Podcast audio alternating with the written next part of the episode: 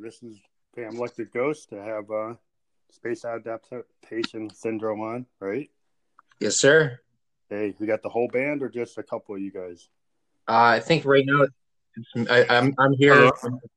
Okay, I, I think we have Amiri and we have Connor. Awesome. Is that everybody today? Yeah, that's everybody for today. Yep. Okay, cool. So yeah, I saw you guys.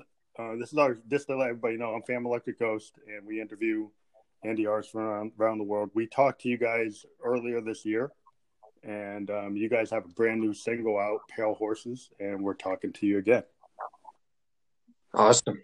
And we're looking forward to it. Yeah, so you guys are continuing the, the sound that we talked about before, where you've got this kind of hybrid experimental rock hip hop type of progressive sound. You can hear like King Crimson, you can hear like Tangerine Dream, and I hear a little Wilco, Radiohead, and then hip hop influences as well. So it's, really cool to see you guys doing that because that's kind of my my vibe is really progressive um, electronic but I, I like hip hop too. So I think it's cool to merge things together. Yeah, no, definitely. I think it's just about you know colliding different worlds and um, just just seeing how things kind of melt together. And um, you know, but it's funny because uh, a large part of the reason why uh, like I started working together was uh, mainly more out of necessity for me as like um, uh, like someone that writes like chord voicings because um, I had a hard time finding a vocalist that was able to um, match harmonically. So that's interesting. So the kind of spoken word worked better with what you were doing. Exactly. You know, because for me, I was I'm, I'm really listening to a lot of jazz, and a lot of my harmonic choices come from jazz. And you know, when you're you know working with a vocalist, um, it's it's hard to get them on the same page with those harmonies. So with him, but like you're saying about the spoken word aspect, um, you know, it, the, the focus is more on the rhythm. So that gives me a lot more freedom as, you know, a harmonic player, you know, melodic player. So it was really a thing of necessity, you know. So it was, it was, a practical, it was like a practical thing more than anything else.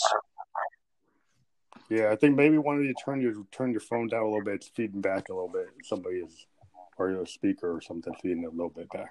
Okay. But um, um, yeah, I mean, I think that's that's something I've been interested in ever since I I, I, dug the Velvets, right? And and and the Velvet Underground, you had like Nico, you know, she's a model and she's doing this kind of spoken word, and Lou Reed, that's what he does, um, and that always kind of drove me as like the Velvet Underground was like my, you know, my prototype. It's like everything I do was kind of coming from that kind of punk, pre-punk idea of that doing that and then mixing it with stuff like you know Sun Ra, um, taking Sun Ra kind of ideas and then and then mixing it with a like a punk aesthetic or a pre-punk aesthetic, I think is is a cool thing to do. So yeah, anybody that's doing that kind of hybrid work, I, I love talking to. Yeah, no, definitely, and and it's interesting to bring up like uh, you know Velvet Underground. And you know for me that's the thing. I've always been very big into like um like art rock and stuff like that. Because I, I, I think of albums more like uh like it's like a like um it's a it's an audio movie more than anything else. And I think you know Velvet Underground was really one of those groups that really you know pioneered in that that concept especially you know with you know Velvet Underground the the one with the banana on the cover and um, yeah yeah well Warhol the whole idea when they first started it it was a total art show I mean when you went to go see them you had Andy Warhol, you know, from the factory in New York, and they had all this art. They had models, they had actors, they had like weird psychedelic things going on behind them on screens, and it just was this whole kind of happening. And it, was kind of pre MTV, but post like help. And hey, take take an idea that you can mix media, you know, and and have this kind of really art exposition. I think I think that's what we know. Early MTV has taken a lot of that. You know, the early MTV took a lot of those kind of ideas and tried to expand on that. But um, you know, YouTube today with you know, all the bands, what you can do on social media, you can do that again. You know, which is cool. Yeah, you know, it's funny you bring up the multimedia because um, I know a lot of uh, or some bands. It's something I, I've been interested in uh, possibly the idea of making like an alternate reality game uh, around like a group. Like another band Death Grips uh, yeah, yeah. did that for promoting one of their albums, and I think that that's something that the band should like look into because I mean, it's basically where you create all this media surrounding like your your album that you're trying to promote. You create these like little rabbit holes, and it gets people that are you're you know pitching the album to your target audience to um create this interactive way to get them involved. You know. Yeah, I've been very, you know, if you look at my Instagram, you can see I do a lot of weird visuals. And um, I've been trying to integrate that into my live performance. I'm like investing in like a green screen and some new video equipment uh, since I can't go on the road. And my idea for 2020 was I was going to go on the road with this kind of like video thing going on behind me when I do play. You know, I was going to have a video screen and have all my the art that I put up on Instagram kind of going on behind the song. And I do pretty much a video for every song I do. And and now I'm going to try to do that like live when I go on Twitch or Facebook Live or in the Instagram Live. I'm I'm working on setting up multiple camera angles and stuff like that. But um, yeah, I think that you know anytime you can you can integrate into a video game or something, you know that, that or even social media because uh, the, video game area is, is interesting because as an electronic musician, that's one of the places that we can go, you know, to sell our work.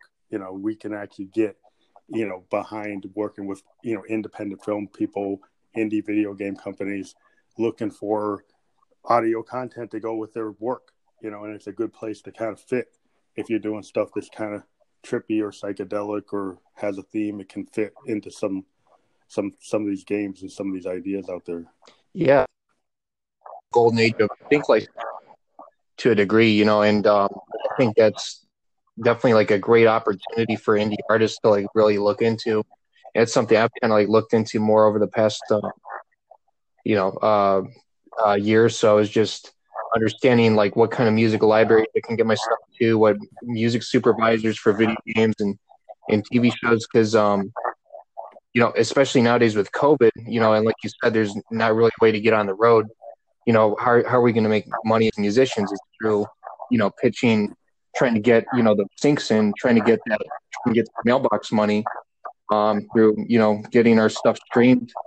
Um, yeah, I mean, yeah, I mean, I think I, I signed up with a bunch of groups. I'm in this UK group called Music Gateway, and they pretty much they run pitches all the time and um, you get pitched to labels for short distribution deals. You get pitched to work on collabs. You get pitched to work on film and movies and TV. And so, yeah, I mean, I, I got like two pitches last year from them, and I was able to put out a record for like an I put out, and we had like uh, I don't know, we had like thirty five thousand plays on a, on an EP we put out. Um, we're hoping to hit almost fifty in a couple months. But uh, yeah, you never know. Like you can get like because I'm independent, I, I might do a release with a small label for just a one project, or I'll go work on something for like another. And I, I'm not tied to any one thing. It's like okay, well, I do so much work, I can put something out here, and I don't really. I'll see if it works. If it works, then I'll stay with them. If it doesn't, I go somewhere else.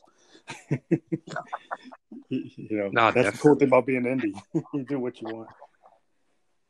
Yeah, no, and I, I think that that approach, you know, where basically you're, you know, you're you're you're seeing what works, what doesn't work. I think it's you know very necessary, especially um, nowadays. But yeah, you know, I also want to kind of comment on, on your workflow as someone that's a fan of your work, and I don't know, like I just find it very inspiring, like the the amount of output you do, and it's it's always like such high quality stuff. You know, like the way you, you bring in the, the visuals, you know, and, and I love your music. I think I've mentioned this the first one that reminds me a lot of um, uh, bands like um, uh, like uh, Throbbing Gristle. It reminds me a little of Throbbing, Throbbing Gristle, uh, mm-hmm. TV, and um, there's this other like kind of like uh, industrial band that I, I listened to. Uh, I forget the Nurse with the Wound. It reminds me a little bit of Nurse with the Wound as well. You know, that's interesting because I kind of I, have been very I was very inspired by um, Ian Curtis and Joy Division. Yeah.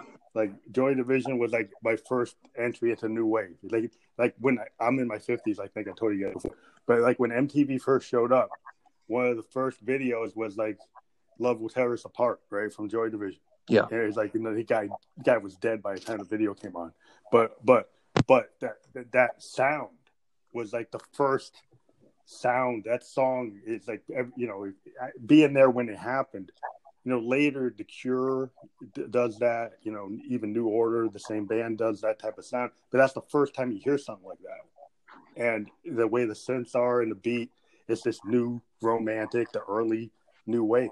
It before before Depeche Mode, before any of those bands, suddenly you had had this sound, and I was like, wow. And that's totally different than what the Clash did. It's not what Sex Pistols did. It's not what the Ramones were doing. It's not what television was doing. But it was like that was very inspiring. It was very sparse, and and and kind of br- brooding.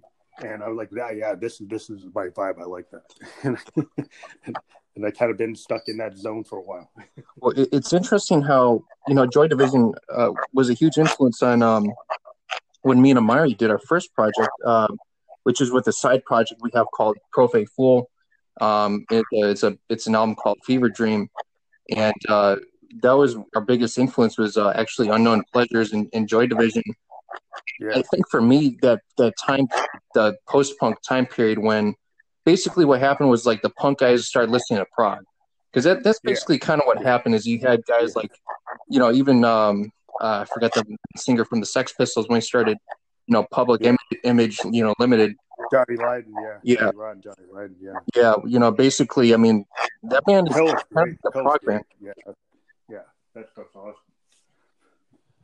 Yeah Public Image Limited I, I had like metal box which was like their one of their first records. Yeah, and it's a big metal box. If you bought it on vinyl, he came in a box, and he had all this vinyl, and there's all these like new wave experiments. And he's like, "Wow, I didn't know Johnny was into that." Because you know, that first thing I ever heard of him, he's in the Sex Pistols, and then suddenly PiL comes. I'm like, "What's this?" And it's like some guys who were punk were like, "What the hell is that? That's not what I want." But I thought it was cool. yeah, you know, because it was different. He's like, it was showing he was willing to go somewhere else. And I said, wow, that's pretty cool. Yeah, no, and, and I love it because there are still, it's interesting because it's basically like the experimentation of prog without, I guess, like a lot of the, the excess, you know, like when I think of like post punk bands like, like Joy Division or, um, um, or like Talking Head, like Talking Heads before, like speaking in tongues, like when they were doing Remain in Light yeah, that really that's that that stuff was very progressive. I mean, it was very experimental. Yeah, you know, reminded me of the Velvets. You know, and and and the videos were like Warhol like. You know, and I'm like, wow, that's totally what I'm into. so so I was like when I saw the Talking Heads, I mean they had been at CBGBs with all the other bands, but they were doing something totally different. But a lot of those bands at CBGBs, they weren't all the same. I mean the Ramones and Talking Heads are very divergent. I mean it's not the same at all. Um, and uh, you know, it's just interesting seeing what what was coming out of there. Uh, it was really vibrant. You know, I like that kind of scene where you could have bands that's different, and you know, Blondie, CB, you know, the Ramones, Talking Heads. You know, it just you just had all this stuff that was like, wow, these people are just doing what they want, and it's really high quality. You know, and that's kind of always inspired me because I just have a home studio. You know, I I'm in my home studio and I'm like, I'm, I'm with this. If you have a Moog, if you have a really good Roland, if you have these hardware synths like I have, and and you know how to write, he was like, why not? so if, so he was like, I like, I have, I, I've invested in all this gear, and I've got these ideas, so I'm going to put them down. And pretty much, I put them down like every day. I put something down, and it happens that yeah, after after you get like 50 years old and you're a musician you hope that you do you, you got good. You know, you you hope you kind of built an idea of what you want to do and you get good at it because you've just been doing it so long. It's kind of like a jazz musician or a blues musician. You've just been in that groove that you tend to put out pretty decent stuff because that's where your head's at. Yeah. you know, and just say to every band like the more you practice, the more you perfect what you want to do in your sound. You tend to go, you know, you listen to Coltrane, listen to Sun Ra, there's a lot of content. There's a lot of stuff because they didn't they never stopped. They kept on going, you know. Yeah, it's kind of my philosophy. yeah, no, absolutely, and, and, it's interesting to bring up, uh, you know, Coltrane because um, you're saying talking about never stopped, and it's interesting when you look at the j- development of um of jazz musicians, and especially like he's like the perfect example of it. Um, just the way it, it basically went from uh, um, for his case, it went from a couple chords to a lot of chords with when he got into bebop to yeah, bebop's awesome. Oh yeah, it's it's crazy stuff. Then to chords that had different sounds to them because he got into modal jazz, and then it went to no chords when he got into avant-garde. Well, no, it went to like one chord basically when he got into avant-garde, avant-garde and modal jazz, and then went to no chords when he finally went to free jazz, and then that was it because you know he, he died in I think '68 you know. Yeah. But the free jazz stuff, like everybody was into it. I mean, Miles got into it. Sun Ra was into it. You know, they they they heard what he was doing, and you know, Sun Ra was kind of parallel doing stuff. Like I'm very deep into Sun Ra now. I've been getting into like Jazz in Silhouette, and you know, Space Is the Place and Atlantis. And they, they're like the unsung, you know, jazz band because they they they're like Jazz in Silhouette is like a bebop masterpiece, and then you know you get to to all these other things they did, you know, like like uh, like I said, Atlantis and Space is a place. I mean, Space is a place like fusion. You know, it's like really out there. Um, but they would go all these different directions. So it's like Afro jazz, Afro centric, you know, space kind of like a, a spaced kind of um, like funkadelic vision of jazz. Yes, yeah, and it very much was that. Yeah, that stuff is just I, I just a lot of people like when they hear me, they can pick up the fact that I love Sun Ra, and they they can sometimes pick up some of the stuff I'm pulling from them. Um, and and I, I, always like it when somebody actually recognizes that because like I think they're the most unsung unit ever, and they, I'm always trying to give them praise. They would tell people like listen to as much Sun Ra's as you can. yeah, no, and well, his level of you know how prolific he was, and his band too, man. And, and like you said, you talk about there was a there was a vision, there's an aesthetic there that you know, like you, you talk about funkadelic. You know, you really look at George Clinton, you realize oh, a lot of that really came from Sun Ra. You know, yeah. I mean, the whole look is Sun Ra. It like I get people didn't understand what Sun Ra was doing when they came out there dressed up like space guys. Yeah, you know, and it, and they kind of were, you know they were such a good band, but they really hurt them because when they came out there dressed like that and they're doing that great music, people are like, "What are you doing?" Yeah. You know, you're, you're supposed to dress like Miles Davis Blue. You know, you're supposed to just be in a gray suit. Yeah. And and and they didn't understand what they were doing. And but George like picked up on it and happened to be, but in the '70s that look worked. You know, because the Earth, Wind, and Fire did it. They did it. It worked. It's like Sun Ra was ahead of his time with that look. yeah. Well, and it's interesting how sometimes it happens yeah, and it's interesting how that happens in music. How you'll get one one person does something, um, and they're they're a little bit more abstract. They're they're not understood, and then you know, like ten years later, five years later, someone comes out and they, in a way, they refine it, and there's something kind of uh, like Shakespearean about that. You know, it's just interesting how that how that kind of happens. You know, throughout throughout the history of music, and it, it, there's a beauty to it. There's kind of something a little tragic about it too, because it's like, well, you know, yeah, this guy's doing it, and they're doing it well, but this guy was kind of the first guy to do it, you know. Yeah, it's like a lot of people in music, you know, they, everybody builds on everybody, and it's interesting. Like the cool thing that I, I found interesting is like I love Dylan in a band, right? But the first time they tried to do electric, they got booed and they were called Judas, and everybody's yelling at them. But then by the time you get to like the Rolling Thunder Revue in 74, 75, what they did in 68 suddenly was validated. Because then you had hundreds of thousands of people that, that appreciated it. But when they first did it, people were calling him Judas and yelling at him and screaming and telling him it's crap. And it's like, you know, they, they just believed in it. You know, Dylan and the band, they, they believed in that style. They, you know, they did it at Big Pink. They did, um, you know, Blonde on Blonde. They kept on refining it to till you know, the Rolling Thunder was the full vision of that live. You know, if you ever listen to that Rolling Thunder stuff, it's like unbelievable. You know, with like the violin, electric violins, and like the full power of the band at their peak.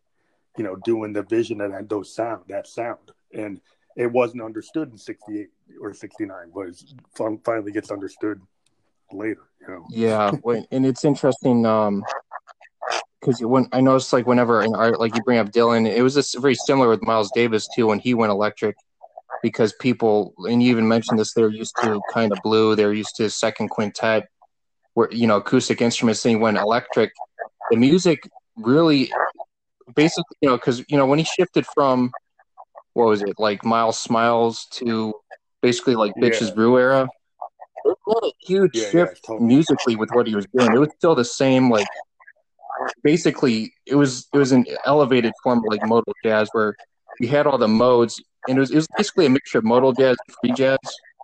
It was the aesthetic changed, you know, and it's it's it's it's interesting how people kind of um when when when an, a big artist does that, it's normally like they revolt against against it. But when someone that's not really too known does it, they're not meant with being revolted against. They're meant more with like this weird like thing of like being looked at like they're like an alien almost. You know what I mean? And like this, yeah. you know. It's interesting because like you always like I always love these unsung bands. You know, I'm always going on you know, I talk about the Velvets, but my other, my, the biggest un, unsung band that I'm really into that everybody knows is Alex Chilton's Big Star, you know, and and and Big Star, you know, he, you know, Alex Chilton was a teen star. You know, he had been in the Box Tops. He did that famous song, "The Letter," and he had this soul voice. It came out of like this stacked kind of blue-eyed soul, right? So he's doing this blue-eyed soul. He does the letter he does all these songs with with with with the box tops, and basically they're like a, you know, got like a, a hall like Hall, Hall and Oates type of blue eyed soul. And yeah. and then he suddenly switches to this Beatle esque band from the South, right? So Big Stars sound like the Beatles. Like Chris Bell like was a Beatle fanatic, and he was like a George Martin on the board. He's a guitar player, but he he could write all this Beatle esque Beatle chord kind of oriented, you know, like Abbey Road, uh, you know, uh, uh, like this that that Sergeant Pepper sound, and he was just embedded in it, and he could replicate it but not rip it off. And and Big Star's first three records are just like like an American version of the Beatles, and they're not well known, but people that knew them, they got like you know, like bands like the Replacements name checked them, Counting Crows name checked them. Uh, a lot of like indie artists in the 90s like would name check Alex Chilton all the time uh, for the work they did in Big Star, and it wasn't you know understood until like a lot of the band started name checking them, and then suddenly people started buying their back catalog and, and really understanding them and re- acted basically finding them as a new kind of Velvet Underground for the seventies. Yeah, and you know I there's something uh, that I, I love about that about that that process of basically the the artist that uh, the artist's artist you know, there's something, there's a real charm to that. I feel like, and um, you know, I guess like you know when I was a younger musician, is like, oh, I want to be famous. I want to have my stuff become real big, and then you get you get older and you realize, yeah, that stuff comes with, with a lot of, of problems from what I've seen. You know, yeah, so it's yeah. like I'd like the the guy that maybe would one day it'd be like, wow, you know, that guy did some very fascinating stuff back then that's you know looked upon you know with I guess that kind of 2020 hindsight that like you're talking about those guys have and um you know it, I don't know it's just, it's interesting uh the people that influence the influencers you know you know well I think as a musician it kind of shows you know, it's like I, I, am a big fan of poetry. Like William Blake, you know, today everybody thinks he's the greatest poet, like one of the greatest poets ever. You know, during his lifetime, nobody even knew who he was. You know, they have no idea it was just some farmer that did etchings, right? And nobody knew who the heck he was. But but now everybody thinks he's brilliant, but he never was well known in his time, you know. And sometimes like you don't do the art just to be the number one star. You do it because you believe in it. You know, William Blake thought he was like a prophet. He thought he believed in what he was doing to such a degree. Put his poetry in acid metal etchings, and tried to make it kind of like this pseudo, this kind of religious kind of fervor that he had. He just felt he was doing something important, and find that come to find out he was, you know, but it just wasn't appreciated. And I think that's what with music is like. You you you do the work because you believe in it, and sometimes you know you're not you're not big in your own time, but if you believe in it, somebody else is probably gonna believe in it. Um, and it kind of it's for the ages. What you do with music is kind of for the ages. It's like any art that you put it out there because you believed in it, and you hope that other people pick up on it and find something out of it and you continue the form you know that's why you do yeah it. and you know it's funny that's something me and amari talk about a lot um we talk about that a lot a lot actually. Um, you know, just the idea of just doing doing the music for the sake of doing it, and then you know letting it letting it kind of grow over time. You know, and you mentioned William Blake. To me, a big example that is uh, H.P. Lovecraft. You know, yeah, nobody. I mean, I mean, H.P. Lovecraft was not. He was not a good human being by any stretch of the imagination.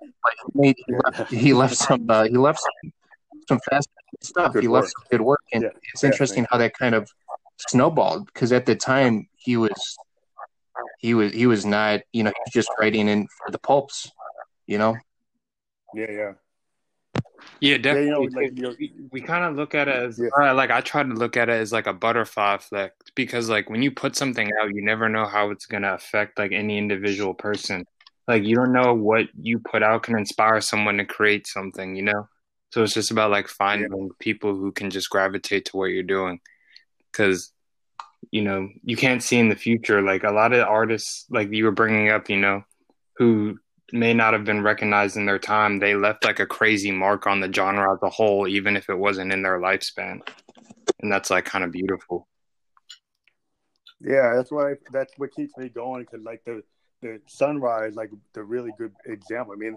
i saw so many releases from him this year. I mean, if you go out and you check the streaming services, they keep on finding all these performances and all these lost tapes, and it just keeps on getting put out. You know, it's like what you know, like like I bought the big Sign o' the Times deluxe prints, right? And it's got like eight hours. It's eight hours of Sign o' the Times work, right? Because Prince was so crazy in terms of like his output. So for Sign o' the Times, he had like eight hours yes. worth of music and so you know there's no way foreigners could digest that um, but now that he's gone they finally did what he always wanted you know the thing that's really sad about that is that prince always wanted that level of work to come out. They just wouldn't do it. And now that he's gone now the record company does it. Yeah. You know it's like oh, it's so it's kind of frustrating because as a, as a big fan i was a big pr- proponent of i loved it when he went indie and i signed up for all his like online experiments and stuff, and I was like a real hardcore fan, and I would I buy anything he put out, and I didn't care if he was putting out four things a year, I, I would I would get it, and and, and now you know record company was like railing saying, oh we're not gonna he's put too much content, and now all they do is put out three, four, five, eight hour albums. Yeah. yeah, and, and it like you said, there's um there's there's a couple things I want to say about that because um to me Prince his output because he would play a live show and then he'd bring the band back to the studio when he was doing like 1999 stuff like that. And uh, there was something yeah. I found really inspiring, like because um I had a period where when I was working at a gas station, I'd work these long like 10 hour shifts, and you know it's not the most uplifting you know job, you know. And I would come home and I'd, be, I'd just like push through. I'd think, well, you know, Prince Prince would literally like with his hip dysplasia and all this stuff, he would go home every, he wouldn't go home. He would go to the studio, work for like eight hours after playing this these crazy live shows. Like you know, I, I want to do that, and I, I I produced like a like a lot of material, and then from there I was able to like choose, like pick and choose, and there's something very like liberating about that. But like you said, it becomes unfortunate that um you know the the record labels took advantage when he uh when he died, you know, and um yeah, they finally did what you know. They suddenly put out like all the stuff that they said they couldn't put out. They put out. Like if you go out to the Spotify, and you look at Prince. There's all this content that he used to fight him in the '90s. They put out independently, and they suddenly approved it all. And and it's like okay, you know that was such a fight, you know, during the time. It makes me kind of mad at him because it's like you know this guy was like, you know, he was the Coltrane, Davis, you know, Hendrix at that time. He, he was able to to put out output that's so high quality for an artist. You know, that was what he's one of my inspirations because the level of quality in his work and the willingness to go in all these different directions is like phenomenal. Uh, and and and whether or not the, the audience, you know, always wanted him to stick to 1999 or Dirty Mind or Purple Rain style, but he would go dive into like jazz. Yeah. We'd dive into like three piece blues trios or dive into, you know, gospel or dive into you know whatever he felt like going to. That's where he's going to go, and he you know didn't care if that's not going to do ten million. You know, he just wanted to do the music, and, and that that's to me is like for a pop artist to do that, that's kind of big. Yeah, no, that, that's huge, and and that was like just a huge loss, you know, eh, when he went in in a weird way. But you know, he was such a genius too, and I feel like him not leaving in his will, like what he wanted done with the stuff, is I yeah, it's kind of frustrating. I don't think he saw his mortality, you know, so he didn't didn't didn't put it down, which is a shame because there's things that he wanted to do. You know, I know as a fan, there's things the way he wanted it. You know, uh, it's a kind of like what happened with Hendrix, like with Rainbow uh, the, the, he had this new, uh, new, new, uh, new first raised in a new rising sun was supposed to be the record that came out after Electric yeah. Lady, but but he never really pinned it down. Right? He had all these different track lists of what it was supposed to be, but he never really told anybody exactly what it was supposed to be. So over the years, people have put out multiple versions of that last Hendrix record, and you know people have tried to get it close to his notes, but it wasn't really clear. So yeah, the intention of the artist is always it's frustrating if they if they can't get their their uh, you know work put out in the way they wanted it. Yeah, because and that's you know a murky thing. That's a murky thing trying to because artists don't even know themselves. That's why they're doing. That's why they're you know working so hard and working so much in the studios because they're trying to develop and refine it. It, it kind of reminds me of like uh like Tolkien when Tolkien was trying to develop Lord of the Rings. He wrote the Silmarillion.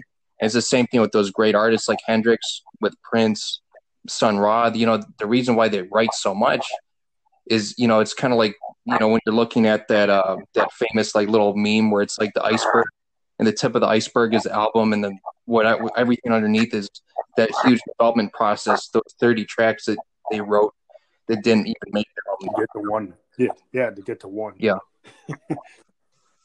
yeah, I mean, the cool thing when you listen to the new Sign o' the Times, you see the the coolest thing I found was um, the song "I Can Make the, Never Take the Place of Your Man." Yeah. Right?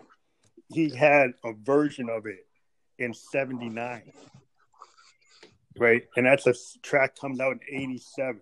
But there's a kind of new wave, kind of guitar focused, kind of post punk version of it with him on the drums, him on the bass, just him on the guitar, and it's not. It, it you can hear that it's the same song, but the version, the 87 version, has an interlude that's like a Zeppelin interlude, and it's got like it's been refined. The drum beat's been refined. It's just, but he, but it's like he had that idea in in '79. Yeah, and then he and then he puts it out in '87. Sometimes he would hold on to things, and the cool thing, like looking at his archives, that he had like a, a new Power Generation song for that new Power Generation band he had a version of the one of their title tracks um, uh, of their kind of that big band sound. He had that during 1999. Yeah, sessions. So he would have previews of styles that he never even showed the public in his back pocket, and he would sit on it. Yes, yeah. I, until he felt like it was it was like the ready right time to put it out. Yes, yeah. I, I, I love that. I love that. Um, I didn't know that. I, I really didn't know that he would like uh, write these alternate genre versions of the songs. That's I love that. There's something um, I, that's just that's crazy. That's that's that's very honest. Yeah, that shows you like when you have a, like a multi when you have an artist that can actually create a genre. Yeah, and they recognize that they actually have something that doesn't fit what they're doing now, right? And it's not going to fit what they're currently putting out, but it's good, so they'll put it in the can.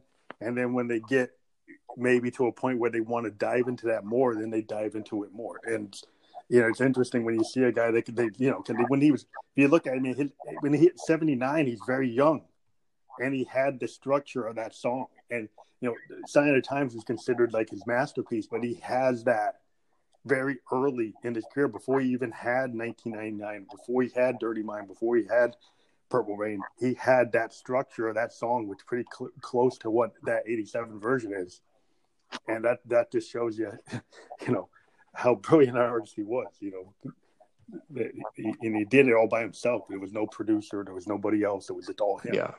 Well, he was ahead of his own time in a way. You know. Um, yeah. That reminds me um, of D'Angelo, who is very notorious for holding yeah. things like you know, like you look at Black Messiah. I'm pretty. I'm pretty. From what I understand, the album was like pretty much done. Uh, like in yeah, he held it for a long time. Yeah, he held that for a long time. Yeah, I I really can't wait for him to. Uh, and he's kind of a Prince disciple in his own right, you know, to a large degree. And he refines his stuff. Yeah, like like Frank Ocean. Yeah, it's like Frank Ocean. He holds on to stuff for long periods of time. Too. Yes. I mean, he'll put out little things here and there, but like he hasn't put out a, a sequel to Blonde. You know, Channel Orange was like, you know, that's like a Prince level album. Yeah and then blonde you know is the same type of thing in r&b you got an artist that's like like D'Angelo, you know, doing like doing that level of work. Yeah. But you know, some people aren't as prolific, or they are and they just don't feel it's ready, and and then they just don't put it out. Yeah. Um, so I'm, I'm sure he's working on lots of stuff. It's just whether or not he feels it's the right time to do it. Some artists like Prince was always like, "This is like the newspaper. So if I write it today, the public needs to hear it today." and I heard him in an interview. He said that, and it's like that he he was of the belief that you know the Motown machine used to put stuff out weekly. If it didn't work, they put it out, have the bands put out another song, and and he was kind of from that mindset that like why not? Yeah, you know. So I, I get that, and I kind of I kind of run like that because it's like I, I I feel like if I wrote it today and I was feeling that vibe today, I should put it out today, and because I can, I do. Yeah, no, and I'm kind of it's weird for me because depending on the project, I'll be like that or I won't be like that. Like me and Amari have, we kind of have three projects going on. We have this thing called the Other Jam Podcast, which is basically us improvising with um, the drummer from Space Adaptation Syndrome, uh, Dimitri, an amazing drummer, mm-hmm. and it's us just yeah, just good. riffing, and that that's one of the things where we we do it, we record it. I do like a, a mix of it. I try to. I have kind of like a, a mixing template basically where I I know how it should sound aesthetically, and then you know we put it out. And then there's some things like this other project me and Amari have called Profile Fool. We sat on that album for about a year and a half, and the writing of that album was very strange because we wrote it. The album kind of wrote itself, but we didn't know what the hell it was about. All of a sudden, 2020 happened, and we were like, "Oh, this album is kind of like 2020." The that makes sense. So, do you want to talk about that a little? Yeah, yeah. Did you want to talk about it? Yeah, it, it was it was an interesting process, like making that album.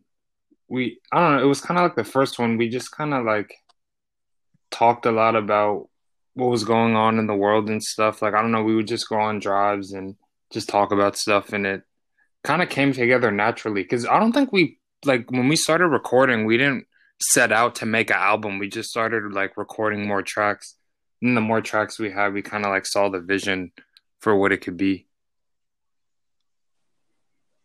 I think that's a good way to record because I, I, I like this kind of open ended recording, you know, because some, sometimes I have a theme, you know, I have a rock opera I wrote and I, it was intended and it, I actually sat down and I crafted out the story and, and I spent a bunch of time trying to build it.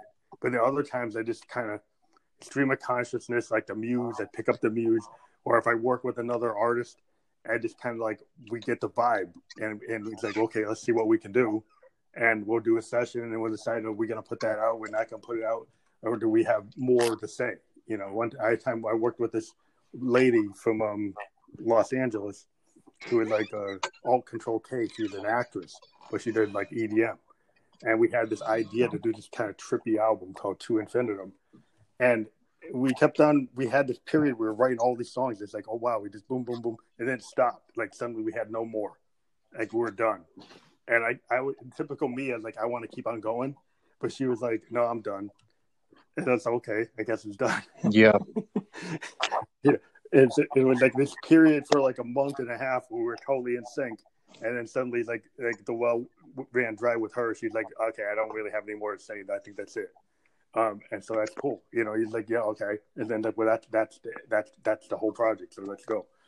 But you never know. You know, it's kind of weird. It is weird because um, you know the music in a way I feel like hear it, and um, it, it's weird. You like because you're talking about you know in sync, and it was it was similar for me and Amari, especially for um this album, Bleak Psychedelia, the project Profile Fool that we do, whereas like it the album it kind of channeled itself and, and willed itself into existence in a weird way. And then we sat on it and it just like was like, okay, uh, this this album is now now ready to to go out. And it, it was a very, like you said, open ended process where it's just like, you know, and there's something unique about that because the before that was very structured, very exact. Uh, I had a specific vision for it, like, and this one it was the exact opposite, and the, the sound is a bit different. It's it's a rougher sound, but it's it's it's weird because it's more refined, but it's also rougher. It's just a whole different animal. It's more rock oriented. Um, the other one was a little bit more. Yeah. Yeah. So how when you guys get into it, because you guys have a tendency to kind of go off and do like like on Pale Horses. I like that you've got like samples. You've got like hip hop spoken word. You've got you know some singing. You've got the extended solo. You've got this vibe.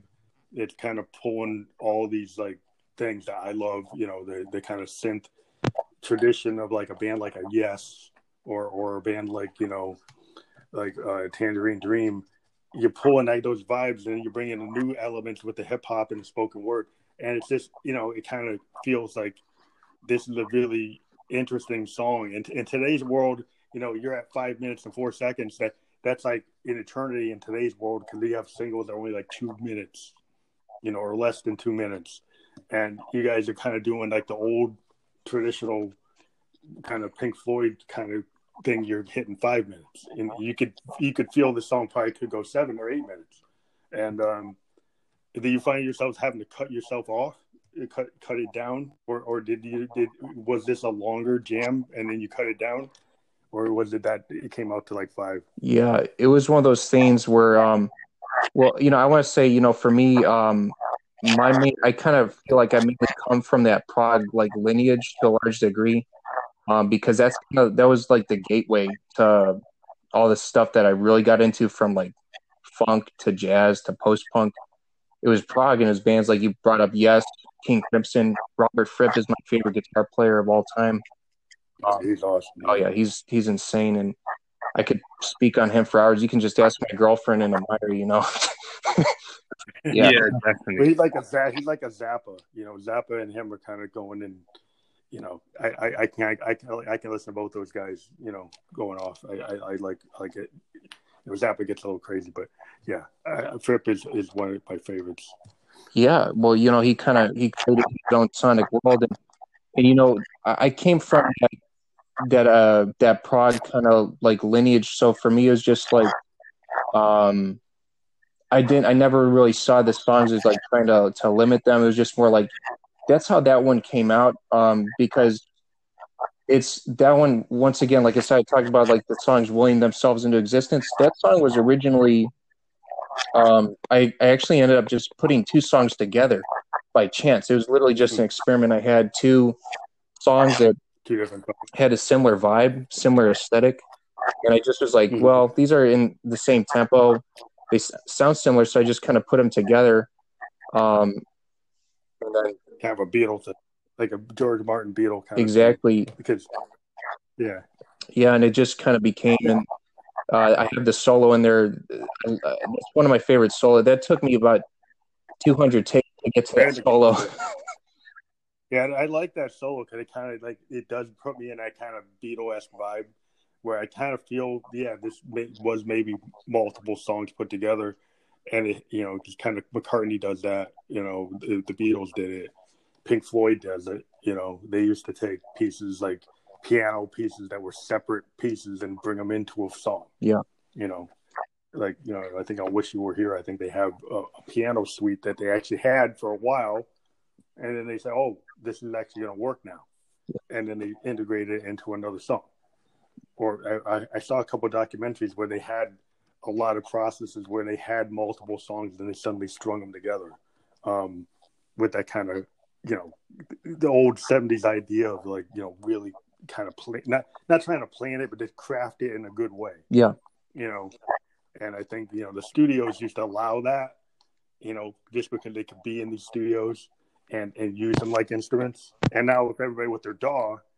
they can do the same thing yeah. Uh, and it depends on how deep you go. it's like an organic studio process, and you know, um, I, I love that track. It's probably my favorite track I've done with um with Amari um and Dimitri and uh, there's another vocalist on there, Chandler, and I, j- I can't even commend uh, you know Mari's performance on his vocals because I listened to his lyrics um, and like it's really something that fits with you. something very very very deep and and um, you know Amari, um, you know in a weird way, um, he's kind of like a combination of he's got the spirit of mumble rappers where there's that vulnerability there, but he's he's got the lyricism and the the tact of more old school like like 90s hip hop guys like like Tupac, you know, and, and Biggie yeah. and stuff like that, you know.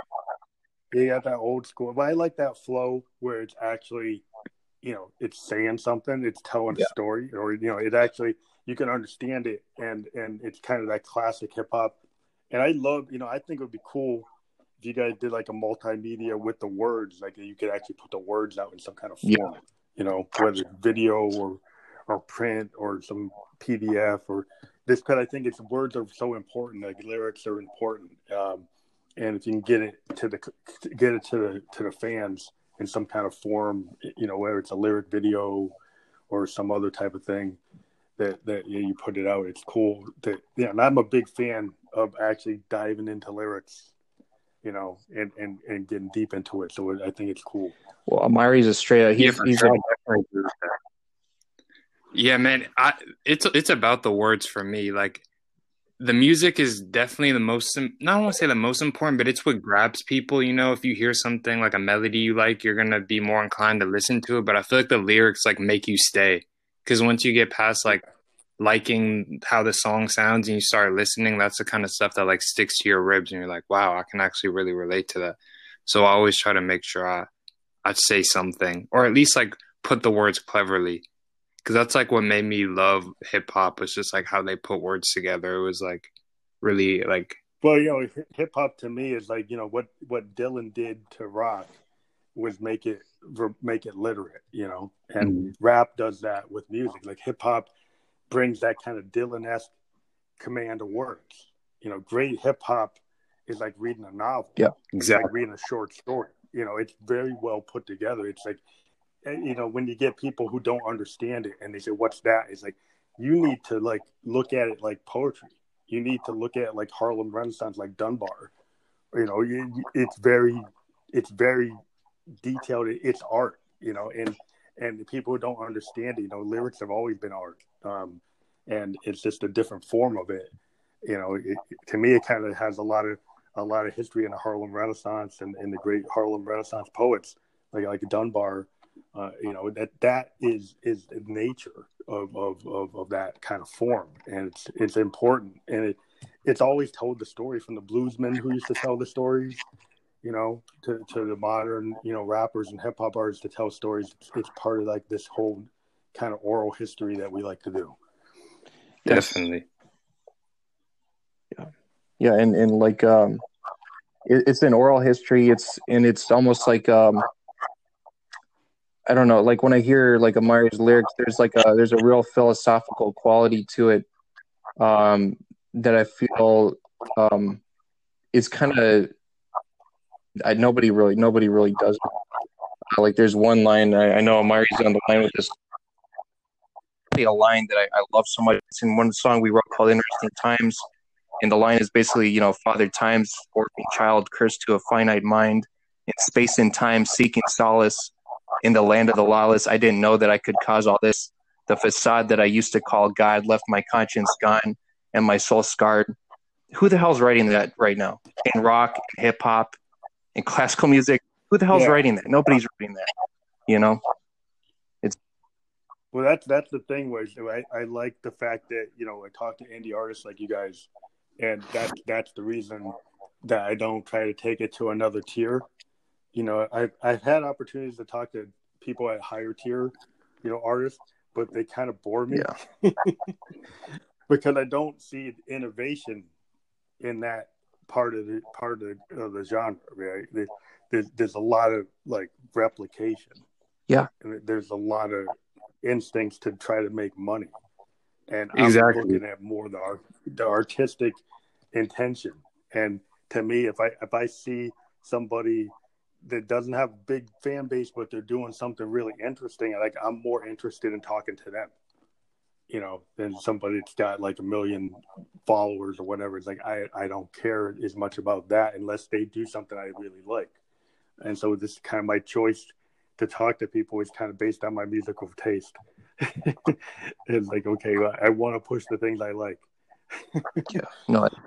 And you guys are part of and that, that means that means a lot, man. Like honestly, you know that that means a lot. You know, uh, just like shitting the spotlight on people that are like just you know motivated on it for the for the craft. Um, you know, because you know we're we're trying to capture. I mean, as cliche as you know, arrogant as this might sound, we really are just trying to just capture our soul. It's something as a line that uh, Amari always does when he's freestyling. We're just trying to spit our soul through the wire, you know. You know, so for sure, bro. It's about making them feel you because I, I just think of like all the music I listened to that had an effect on me that kind of like changed my life. And then I don't know, it's just dope hearing someone who shares the same sentiments that you think.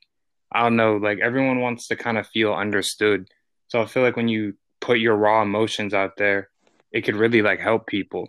And you may not even know it, you know what I'm saying? So that's definitely Yeah, I think it's like any writer. If you write a novel or you write your big idea, it's it's because you're trying to put something across. You want think you know everybody as an artist feels you know something, and I think as creatives we're able to take those feelings and turn it into art. And most likely we're, we're going to have feelings that other people have, but they don't know how to express it. So as a creative person, you express it with art or music or acting, and, and you're able to get people to key in on it and I think that's what our talent as as musicians is to get people to kind of to, to pick up on something that's inside of them that we actually triggered because we feel the same type of things, you know. And I think that's what's the great thing, thing about music is it's not just all about making money or making beats. It's about the feeling and how you get other people to feel those feelings, you know? Yeah. Well, you know, me and Amari talk about this a lot.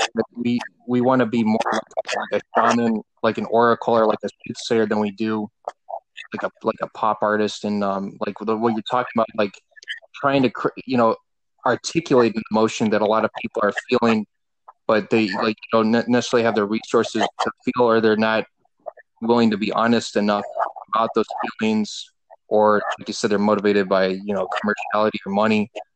Um, you know, it's and I, I think the best artists are people that are not concerned um, with are more concerned with being like a like a shaman sorts than they are with with someone that's trying to. Yeah, I mean, like Bob Marley, he just felt reggae. He created an art form, and it happened to be that he was on the kind of train where people picked up on it, you know. And a lot of reggae artists before him, nobody really picked up on it, but he had the right kind of spirituality with with the, the ability to write the the songs and the right band behind him, right producers around him, and then he was able to create the art form. He's like you know like Prince with the Minneapolis Sound. He actually, a rare time that you have an advanced artist actually is understood in his time. Yeah. And you get like a Marley, you get like a Prince, because they're understood in their time, and that doesn't always happen. And when it does happen, it's it's cool as hell. You know, it's it's like that is like the validation of the art form that you can actually have a high quality artist that's actually doing innovation and happens to pick up on the public picks up on it. You know, that's doesn't always happen. You know, yeah, you're always waiting for it to happen. But um, but uh, you know, it's it's kind of like they when that happens, it's so great because it feels it feels really authentic when you're with you know people that are in that kind of crowd that that support those type of artists. You know something special is happening, and you're like, wow, this is like a great moment, you know. Yeah, well, it's like they're they're in touch with like the the spirit of the times, you know, and and uh, there's there's a real you know power power to that, you know, and I guess outside of music too, like you look at something like George Lucas, like each one of those type two that's that's able to um to to do that to have that has that that knows exactly what needs to be heard and, and seen you know um at the moment. Yeah. Yeah star wars was it could have been just another b movie. But somehow in the 70s we were all kind of children of star trek.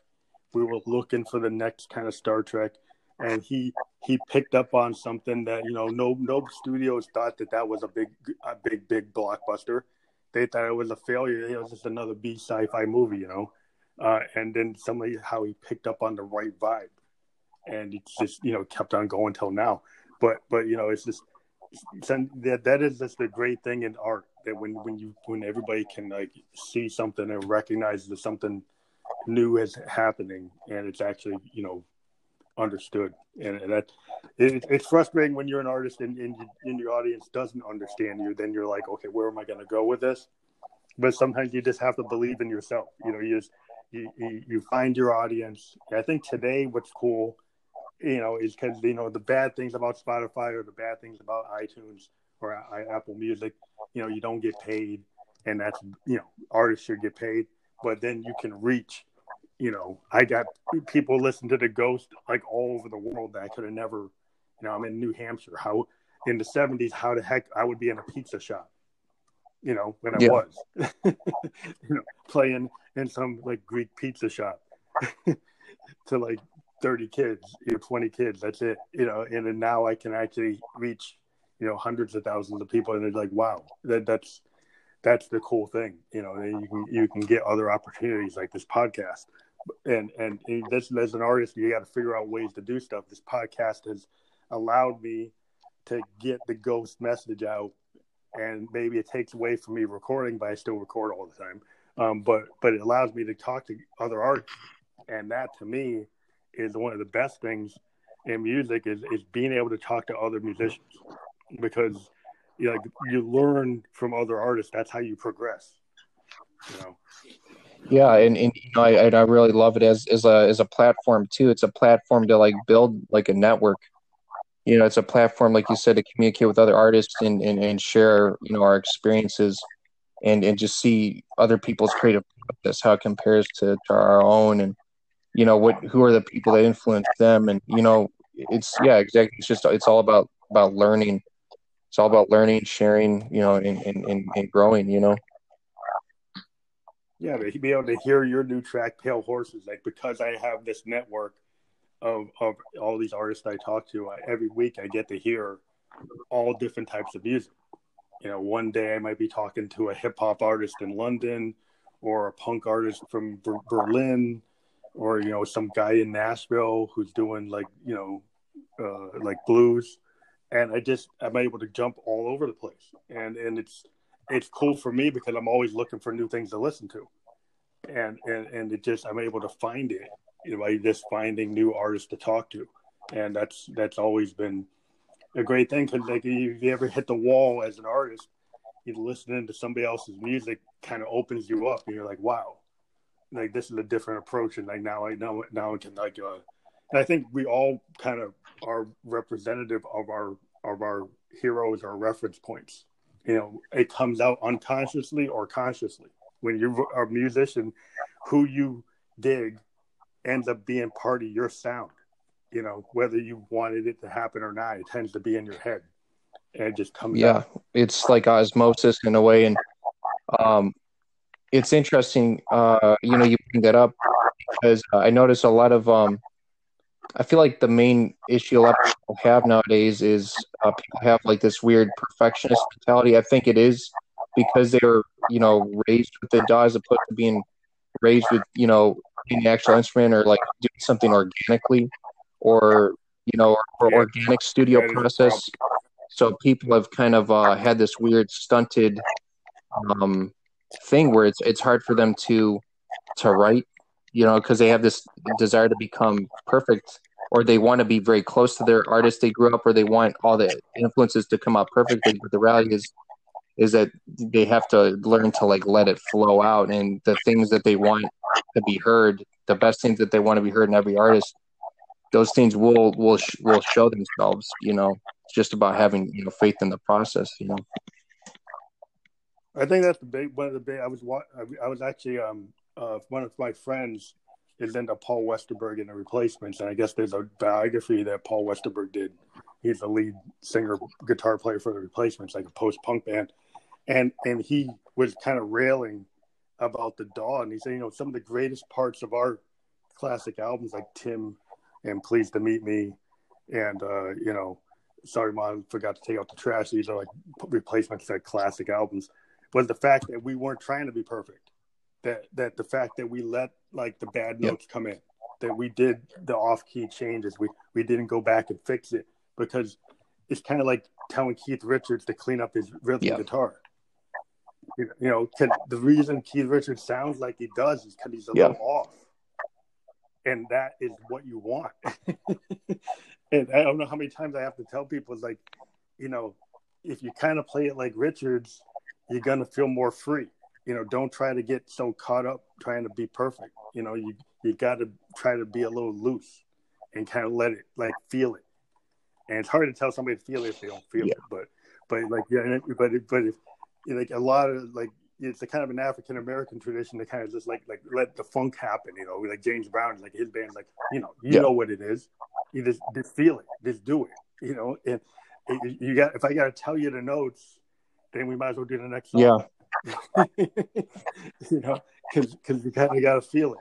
Yeah, no, I, I I agree, and I think it's yeah about just yeah like you you bring up like like being loose and like letting things flow and like you said in, in embracing the funk um, I think that's in a way become lost. Um, even even with artists that claim to be like funk artists or like modern like I don't know. I I, I just think that I think they're they're too too much on the grid.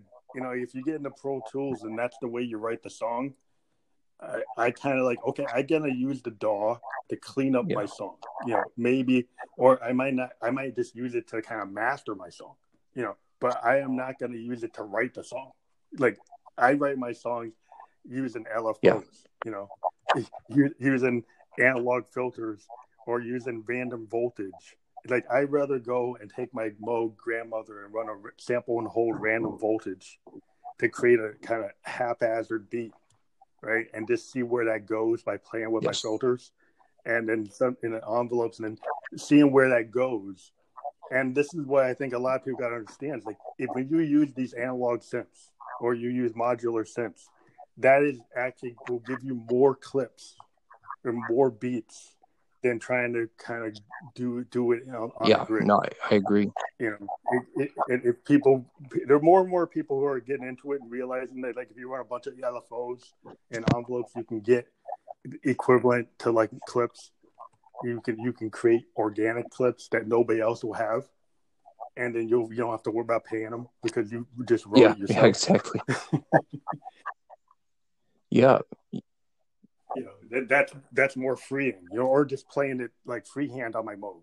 You know playing a freehand bass line or a melody line on my moog is going to feel more authentic than trying to yes. do it on the grid. No I, I agree and it, it, it sounds it sounds better it sounds more realistic and it's kind of like you know that concept that everybody talks about nowadays the uncanny valley.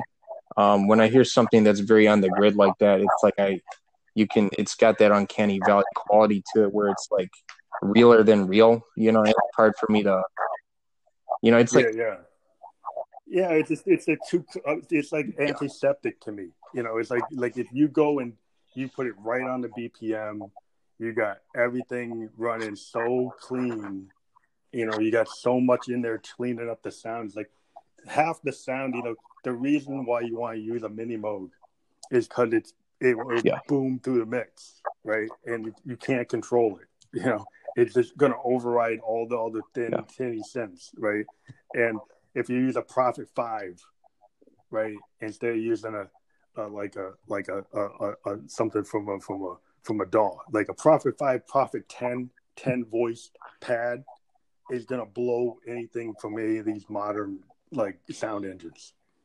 And and the reason why people will go get a Prophet Five is because it does that, just like a Jupiter Eight does or an SH7 from an old like 70s SH7 or SH5.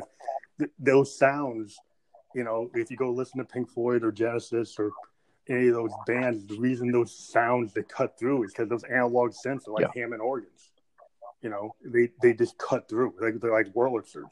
That you can't replace. Not at all. That. You you can't replace and and yeah, you listen to like a lot of VSTs and they try to capture that sound, but they I hate to say it, they really don't. Just I mean, just the nature of them being being sample based, but there's one thing I, I do want to say about the DAW is that um one thing I, I have uh, that I do do that is a big part of my, my process is um I'll, I'll I will write in the DAW, but I'll try to always keep in mind basically I won't go back and document I won't like go back and find anything like I'll literally like write something and then I'll come up with another riff mm-hmm. and then I'll just record that because I heard Joe Walsh said something he's like oh you know people you know and he was talking about that replacements and he was talking about where it's like okay yeah you know I can uh you know with the DAW Pro Tools, like everything's perfect.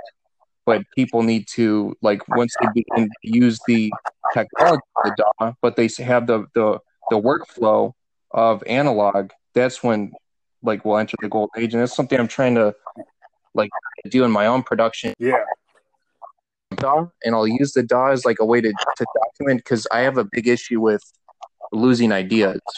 Uh, like I'll I'll yeah, I like the document. I mean, I, I use yeah. like a Zoom R24 or I'll use like a yeah. Roland like Fantom because then like a Fantom, I can go and take all my CV and gate stuff and throw it into the Fantom sequencer, right? Yeah. And it will just capture it as I do it. And so it, it, it, I actually didn't record it on the grid, but it puts it on the grid. And then I can bring it into a DAW. But I actually, recorded it all in the hardware, and I can have my Moogs and my Arturias and my Prophets all coming in, but it it's all free kind of run, and I just kind of can go in. and I can move things around if I feel like moving it around, or I can just enhance it or change it or run it through a different filter or something. Most of the time, I just use the DAW to run through processing of like effects yeah. To to add to something I already wrote, you know. But it, was primarily yeah. done on the hardware and I think it samples and like like if you do like uh, granular synthesis and sampling, I like to add like newfound sounds and stuff like that through through stuff like yeah. that. You know, using DAWs to do that because you can control it a little better on the sample. So if you're trying to take like Pink Floyd like spoken word type of segments with somebody saying, you know, you know, you better eat, your eat your meat before you can have your pudding. if you want to do stuff like that, the DAW's cool for that. Uh, you know, so you can enhance your sound. So I think it's a matter of like t- taking my Moog and I'm going to do the bass line live on the Moog, but maybe I'm going to do the granular synthesis and the sampling on the dog. You know, but I'm not, I'm not going to do the piano on the DAW. I'm going to use my Yamaha piano and yeah. type and actually play that. You know, yeah, it, it's about making it or- as organic as possible, and it kind of reminds me of um, this time I saw uh, Bernie Worrell play like this really dinky, basic like hundred dollar Yamaha, and with really just really like appalling like samples and stuff like that. But he made it work because he knew how to like use that, and, like make it organic. And I think that's what needs to be done with the DAW is learning how to turn into this organic thing. You know. Yeah, you can just use it as another tool, you know, because I have like a teenage engineering yeah. OPZ, right? It's little tiny little digital synth, and I'll use it to do samples and I'll I'll sample stuff and then I'll bring it in and it has all these crazy workflows where it does these like um step components which basically allow you to to throw multiple type of like LFO type things on every step yeah. on a sequence. So then you can go crazy. You can build the sequence and suddenly it has all yes. these effects on every step. It's kind of like putting multiple LFOs on steps. And it gets into sound design, but that kind of gets a lot of times I like to kind of just random stuff you know, or stuff I think is glitchy or it's, it's weird, and okay, I'll do that, and that's how you I think you should use use the technology to enhance yeah. your yes. craziness, you know, and actually try to make it so it doesn't try to make it more like free jazz, but use that tool to kind of put some chaos into it.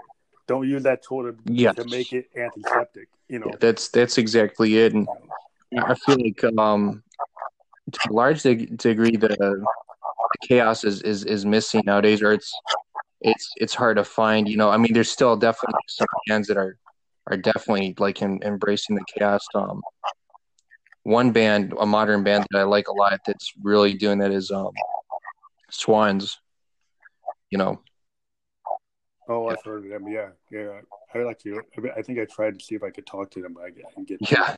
but, but, but yeah, sometimes I can't get past. Yeah, no, definitely. well, yeah, and they're yeah, I feel like they would be they'd be hard to, yeah. to get a hold. It's kind of weird because I was I was I think uh, I, when I was on Facebook I, I somehow was became friends with uh, one of the guitar players on there. I obviously didn't know the guy or anything like that. It was it was it was it was interesting, but yeah, but, I mean they're older guys too. They're they're like in their fifties and sixties. Well, I might try again because of COVID, because people can't play. I'm finding more and more artists are starting to be open up that guys yeah. that wouldn't talk to me. Because I always try. I'll try, you know, and then it's like, okay, you to talk to my manager, and they say, okay. As soon as you talk to the manager, they say no. I was like, okay, fine. But but like now because they can't play gigs, I'm starting to get access to people yeah. I couldn't talk to before. Because they're like, oh, maybe I should try that. And so maybe I should try to go on the podcast. Uh, so yeah, I think maybe I'll try that again. Oh yeah, like their sound well, a lot. So I would love to hear that interview. I would really love to hear that because I, I mean, you you've got such a like a musical knowledge, all these different artists. I feel like you'd be able to, because I, I, feel like a lot of times I watch. Oh yeah, yeah, yeah, no, definitely. They definitely seem like you definitely seem like you would you listen to them a lot. I feel like you would. A lot of times I see people interview them. I feel like they don't know the history of swans, but you know everything that would kind of lead into yeah, that kind of kills me on some of the podcasts. I don't like to put other guys down, but like, like I don't, I don't like to talk about like, like your social media posting about your yeah. cat or your girlfriend or, or your drug, drug bust or something. Like I want yeah. to talk about the music, you know, and so like, like that's where I'm coming from, kind of like classic album, you know. I watch like documentaries about you know bands like Yes or you know, or or like I was watching a documentary on uh, on um, one of the guys I really love is like um, I, I was watching this thing on uh, a kind of un like uh, at the band yeah. Death. I don't know if you heard of Death. Yes, like black punk band. They kind of they had the whole thing on it, and I was like, wow, this, that that's the kind of story I like. It kind of reminded yeah. me of the Velvets, you know. And I'm like, yeah, that's the kind of thing I like to watch, you know. So I get deep into the history of music. I like to to dive into like Sun Records. How did Sun Records get created? You know, I want to know. You know how you know how about what about uh, Chess Records? You know, what's the history of Chess Records and all those Chicago blues guys? You know, I'll dive into it. You know, like that's what I want to get into. You know, because um, I think it's cool to like have that level as a musician. Like it's very, it's I think it's important to kind of know that stuff because it helps you you know, as a musician. I, I no, absolutely. I yeah, and even if it doesn't like, it's not something that directly ties in the music you do, just to be exposed to it. Um, you know, it it, it seeps out. Like you know, I, I remember I watched this documentary on Jay Dilla. I mean, obviously my music.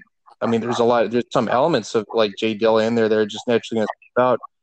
But yeah. um, you know, I remember watching this documentary, and once again, he's one of those guys that's that was hyper prolific that worked in the studio all day, every day. You know, 25 hours a you know a day.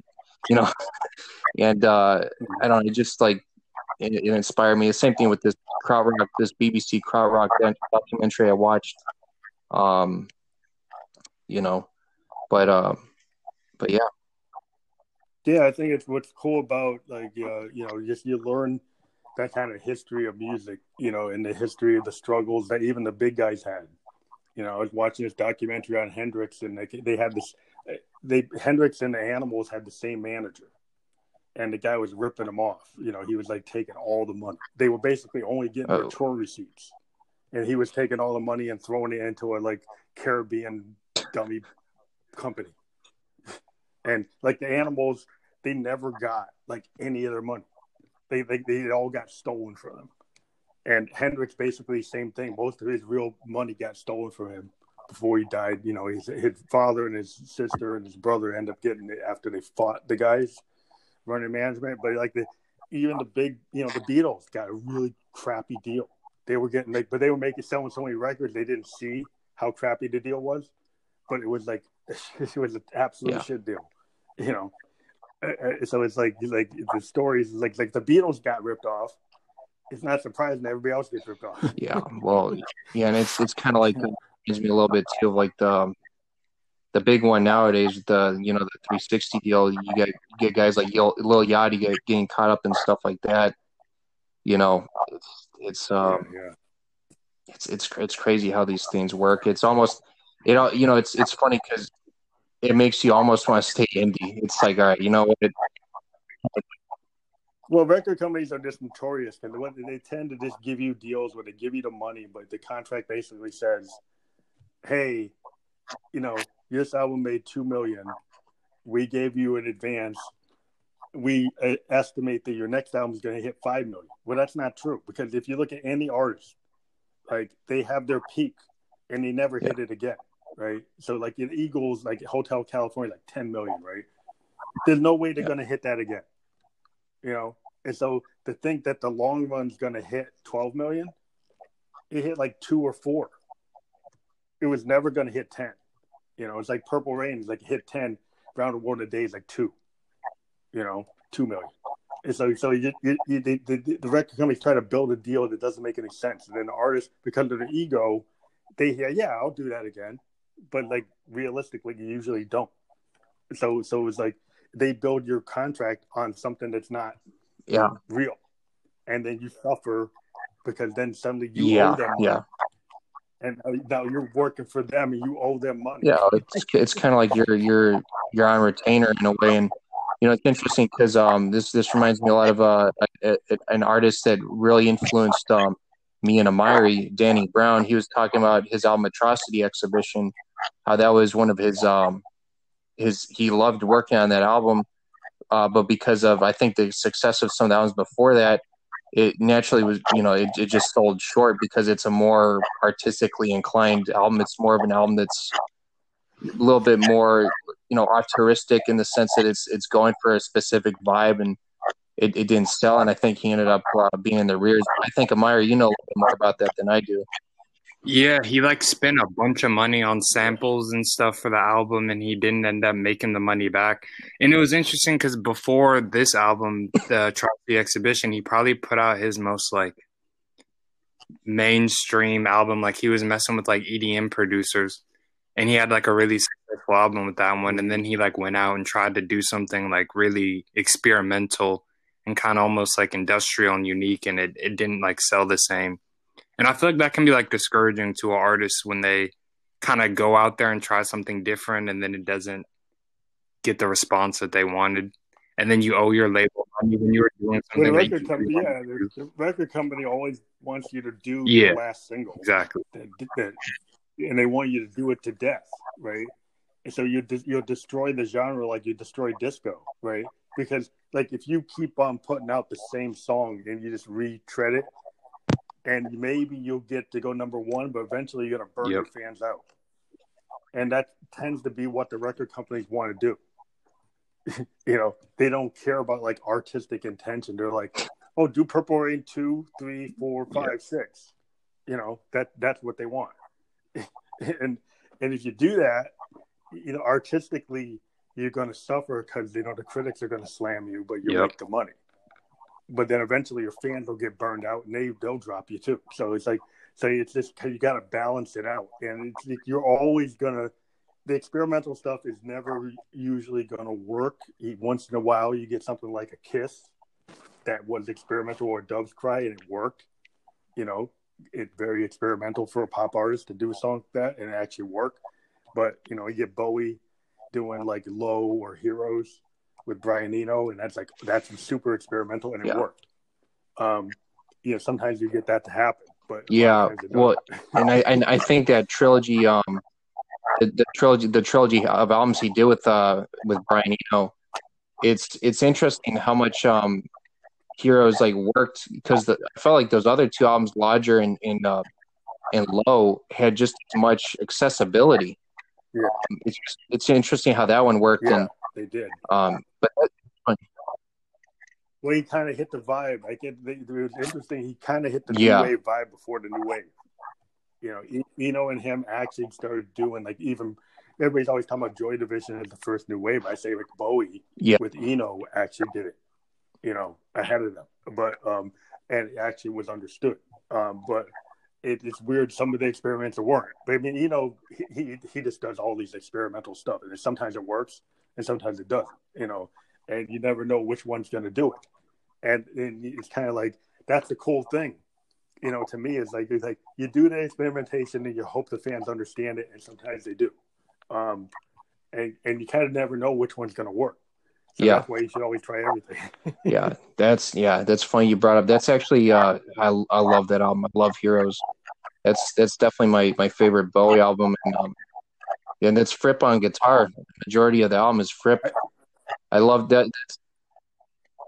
Yeah, I think that's yeah. I think I saw a documentary where like Eno was telling um Fripp or something. He went up on a chalkboard and he just yeah. started throwing chords out on the chalkboard. they just do this, and he's like, "That doesn't go." like Fripp is like, "That doesn't work," and he's like, "Yeah, just do it." And and he's like, because because like you know just had these ideas. If he just had it, you just throw it out, you know. And he's like, "Okay." I don't, you know, I don't really care if it doesn't musically work. I think it's going to work here, you know. And and he's the kind of guy that's going to do that. And and that's the kind of genius of it. Is like, yeah, that's what's missing today. Is yes. guys who are willing to break the rules. You know, that you need guys who are willing to just say, yeah, I know that's distonal. I know that's kind of off. I know you're doing like it's polyrhythmic and it's not in time. It's like, but there's a reason. I want, well, I want to do. And I love the synergy between the two. The you know, that's kind of like a. I feel like that's that's almost like a classic like like dynamic duo, and you see it with Thundercat Flying Lotus nowadays. I feel like that where you have the producer that's the idea yeah. guy that's like thinking like a film director, and then you have the very technical musician, guitar wizard type of guy. You know, in the case of Fripp and Eno, Fripp was the guitar wizard, and Brian Eno was this, you know, almost cinematic director. He called himself a non-musician. I feel like it's a very similar dynamic with Flying Lotus and Thundercat nowadays, and I don't know. I, I love I love that. Yeah, yeah, I think it's the same. Yeah, I think so. I think that's cool because I think it's good to actually put a guy who's willing to break the rules. You know, he he's not going to go and say, "Well, in my Berklee class, they told me to do this." You know, no. You know, I'm going to take those ideas of music theory, and it's like you know, it's out the window. It's like it's like if I feel like doing this, that's what's going to happen. You know, and and and and you should be free to to play with that. You know, and to do what they tell you you shouldn't do because that usually is what makes pushes it forward you know, you forward when you're willing to do alternate tunings or you're doing, you know, polyrhythms that don't exactly match or glitch a little bit. That that's kind of what where where you come up with the new stuff, you know. Like Hendrix doing the feedback, all the freaking recording engineers wanted to EQ it out. And he's like end up having to go on the board himself and say no.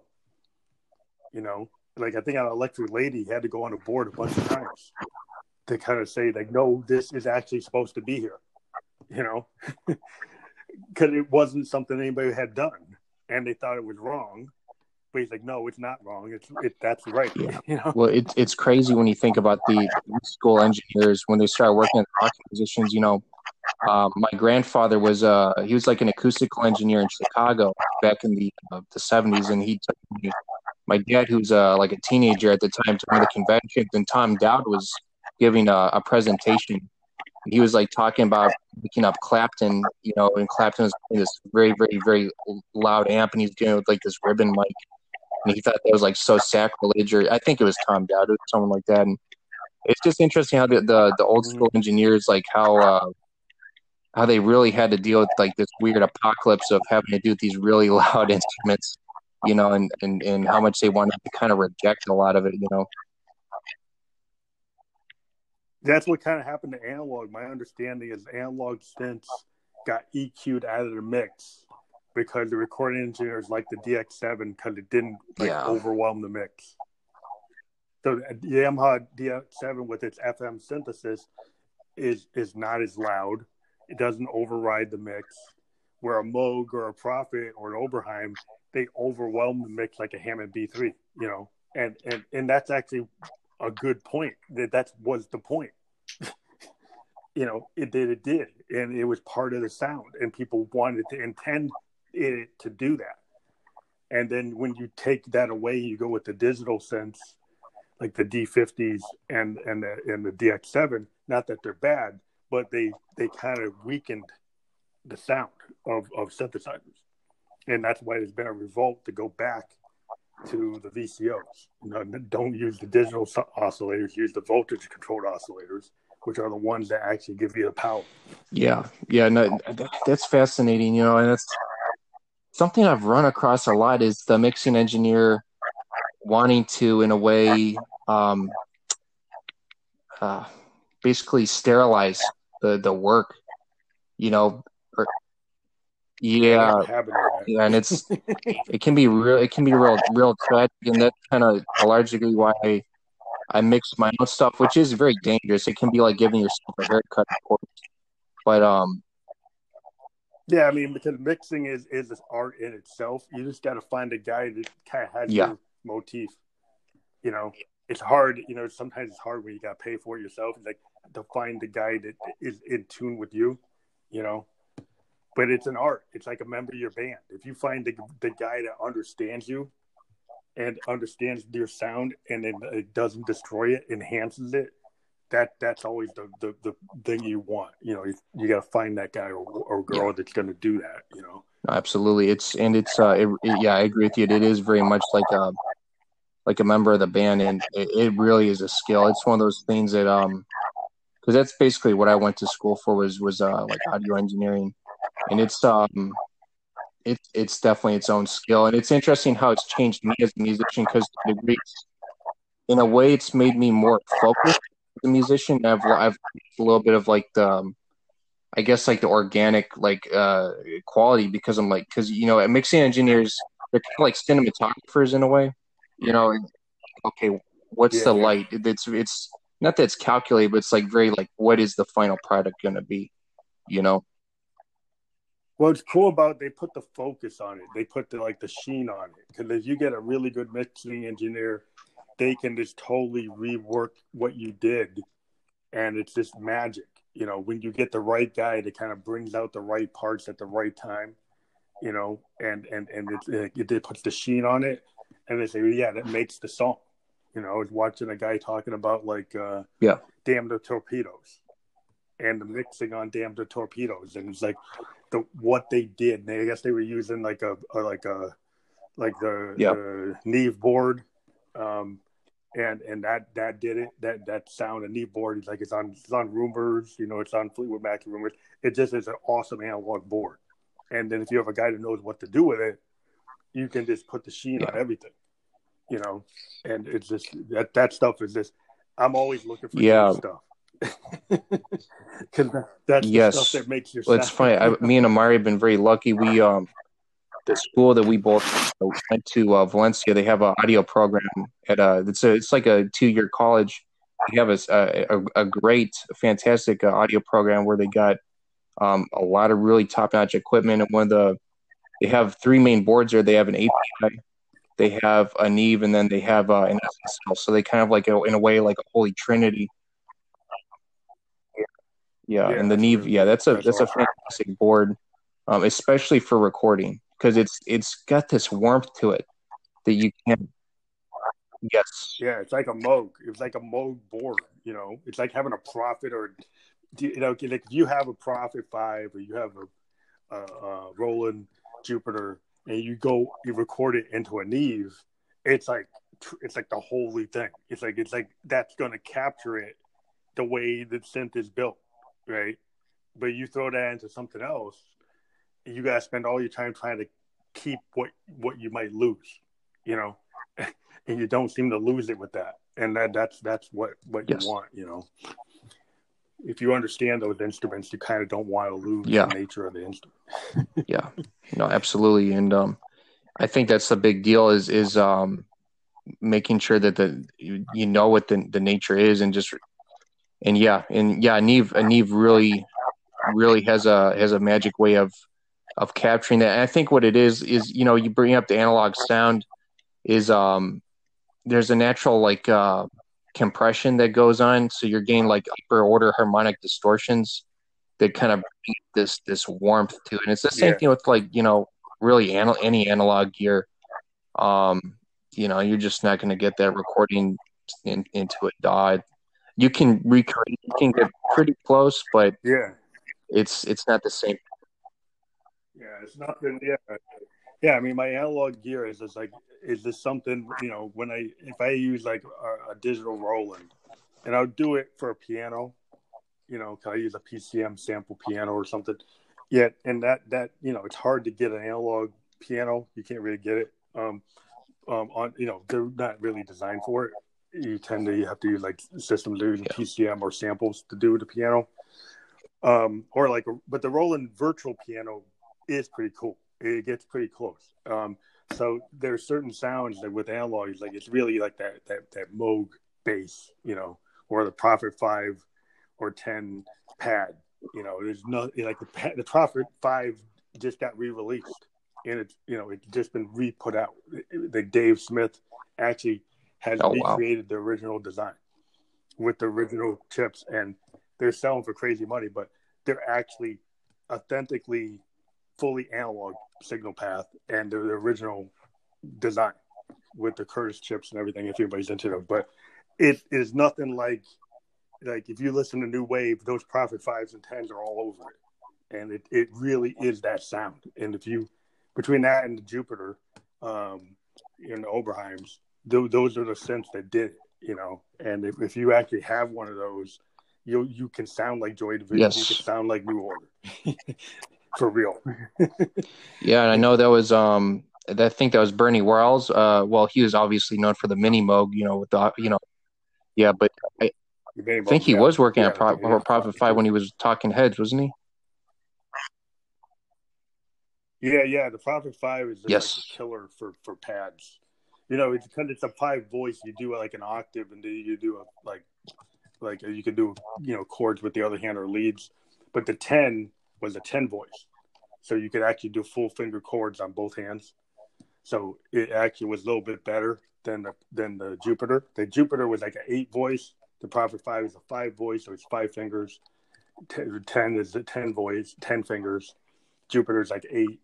Um, and so once those synths, you know, got past the mini Moog of only being duophonic or, or monophonic, and you've got to be able to do full chords. Even the Prophet's probably one of the first to actually do five fingered chords or you know an octave and three fingers. But once you had the tens and the Prophet eights and stuff, it, it just opened up that sound. And when you start hearing chords, like analog chords, is what new wave is really about is being able to express those electronic sounds as chords. That's fascinating. Kind of like the I, I, never thought about like that but that uh that makes more sense. That's yeah. why it sounds yeah no it, it, it's crazy um you know it's crazy to think looking back that like literally like the first some of the classic you know synth sounds that we think that we think of are monophonic you know it, it's yeah i mean because they're so wide. A moog monophonic can be so deep it actually can take the space of three three note chords. I can get like a mini Moog on three oscillators to basically on one note do do yeah. do a do a major chord. So that's why those synths actually worked during that time. And you you you have three three three three oscillator chords off of one finger, and and you could detune each oscillator be a little bit off, so you you basically had like a chord on one finger, and that's why it sounds so powerful. Uh, and a lot of people still like to do it that way because then you have if you're just doing your if every note single note has the power of a chord when you do that run it's got a, a kind of feel that, that's interesting you know um, but then once you've got the prophet five and you could actually do the chord then you get like new wave and and you get those sounds like Brian Eno and Joy Division, New Order, Depeche Mode. You start getting that sound uh, which is, you know, that's kind of my world because that's where I live. yeah, no, definitely. Yeah, I, I think, um, yeah, just the power to like express things like harmonically as opposed to just simply, uh, you know, melodically is it's it's a it's a huge deal, and it's. Um, I'm surprised more jazz guys didn't really grasp onto the the Prophet Prophet Five. I mean, obviously, I'm sure Herbie Hancock did, but um, yeah, Hancock is probably the one that did. Hancock jumped on it. Sun Ra was actually Sun Ra was using Moog modulars, and they were using mini Moogs. Like like in '58, they actually got access to a modular Moog, like Moog One, which yeah. is like a gigantic like wall Moog, and, and Sun Ra actually used it. Um, like I think they're the first jazz band to actually use a Moog as Sun Ra but then Herbie's like known for using like Prophet Fives and Jupiters and and, and uh, you know CS eighties and stuff like that. But yeah, he actually did a lot of cool work. Herbie's got a lot of cool work with like you know multiple like CS80s, the Yamaha super machine. Uh, uh, Stevie Wonder used like CS80s and Dream machines in, in their Yamaha synths, analog synths, and they like if you listen to songs in the key of life, it's all like Yamaha that. analog, uh, pre DX7. Yeah, yeah. The, the, the big one he used was the Dream Machine. The Dream Machine's on yeah, like that's a Saturn, great song. Song Saturn, and it, the Dream Machine is like is super powerful analog sound. Like if you when you hear that sound that song, that's like wow, what is that? But that's a full chord analog synth. Oh yeah, you know, and that's why it sounds that way. It doesn't sound real. It doesn't sound like a normal like violin. I did not know that. That's crazy. That, that's a and that's a fascinating song in context to the album because it's almost like a like a prog song. It's almost like a Genesis, like Stevie Wonder writing like a Genesis song. Yeah, well, yeah. using Genesis like machines. it's funny because you have a, like a soul artist doing prog rock on the album. You know, he, he, he, he's doing all this stuff that Yes and Genesis were doing and but he does it with a little soul. But it's got got classical, you know, orchestration. You know, the, the chords on Saturn are very classical kind of focused. It's kind of something that you think, like, uh, you know, the, any of the guys in Yes or like, uh, uh, you know, um, the other bands at the time, yeah. Emerson, Lake and Palmer. It's kind of like that kind of thing, and you're like, wow. But yeah, I, I, it was. A, It's really interesting because, the, but the crazy thing about the Dream Machine, man, it's like it was. It was like a two hundred thousand dollars synth in the seventies. so nobody has it. It's like there's hardly anybody has it. You know, Yes used to have it. You got one, but, but Stevie was able to get it because he had the money. But but like not everybody could get it because it's a crazy machine. It's just it's just it's a three layered synth that's like fully polyphonic. It had like express it had one keyboard that was an expressive keyboard that could move multiple directions. It could go side to side up and down and it would express itself by oh, wow. moving it all those different directions. And there's hardly any synths that can do that. It's one of those synths that can and it's kind of like it has like a hammond organ that you could kind of if you moved it it would express itself and trigger envelopes and do all kinds of strange things. And it's like it's a it's a player's machine, but it's a super yeah, like a synclavier or something. Artists forget, and we yeah, he's like people have wanted the Yamaha to kind of make a dumbed down version of it for years, and they never would. You know, because it's like, what it, it's two hundred. Yeah, that's crazy. I, have never I've never heard about that synth, but um, yeah, no, that's crazy. Yeah, I'll, I'm definitely have to like look into that. You I'm a kind of synth historian. I like there's, there's some really awesome synths from the 70s and 60s that are just unbelievable in terms of what they can do, and people go looking for them just because there's nothing else. Like the CS80 was another one from Yamaha. That's like totally different than anything else out there. Um, you know, you got like I said, you know, you get so many different classic models that are don't exist anymore, and people yeah. kind of look for them like classic guitars. You know, because because they're this this certain sounds for these things that they just all the machines don't do it, and you just gotta look for them, and uh, you know it's part of my part of the sound like the synthesis is like looking for that sound. You know, either you build it from scratch yeah. or you try to find the instrument. Well, it's it. kind of the same thing with um. I feel like a lot of like guitar technology. There's a lot of deep cut guitar technology from the '80s that people don't like. You know, going back to Fripp to to a degree, he's kind of like um he's very similar in the sense of like like you're talking about Sun Ra or Bernie Worrell or Herbie Hancock, where he tried to really expand the um the to- you know the tones of the guitar with um the guitar synth because a lot of the tones you hear on like Discipline mm-hmm. are actually guitar synth, and it, it's interesting how there's um and he had a, I think it was like a like a Roland GR500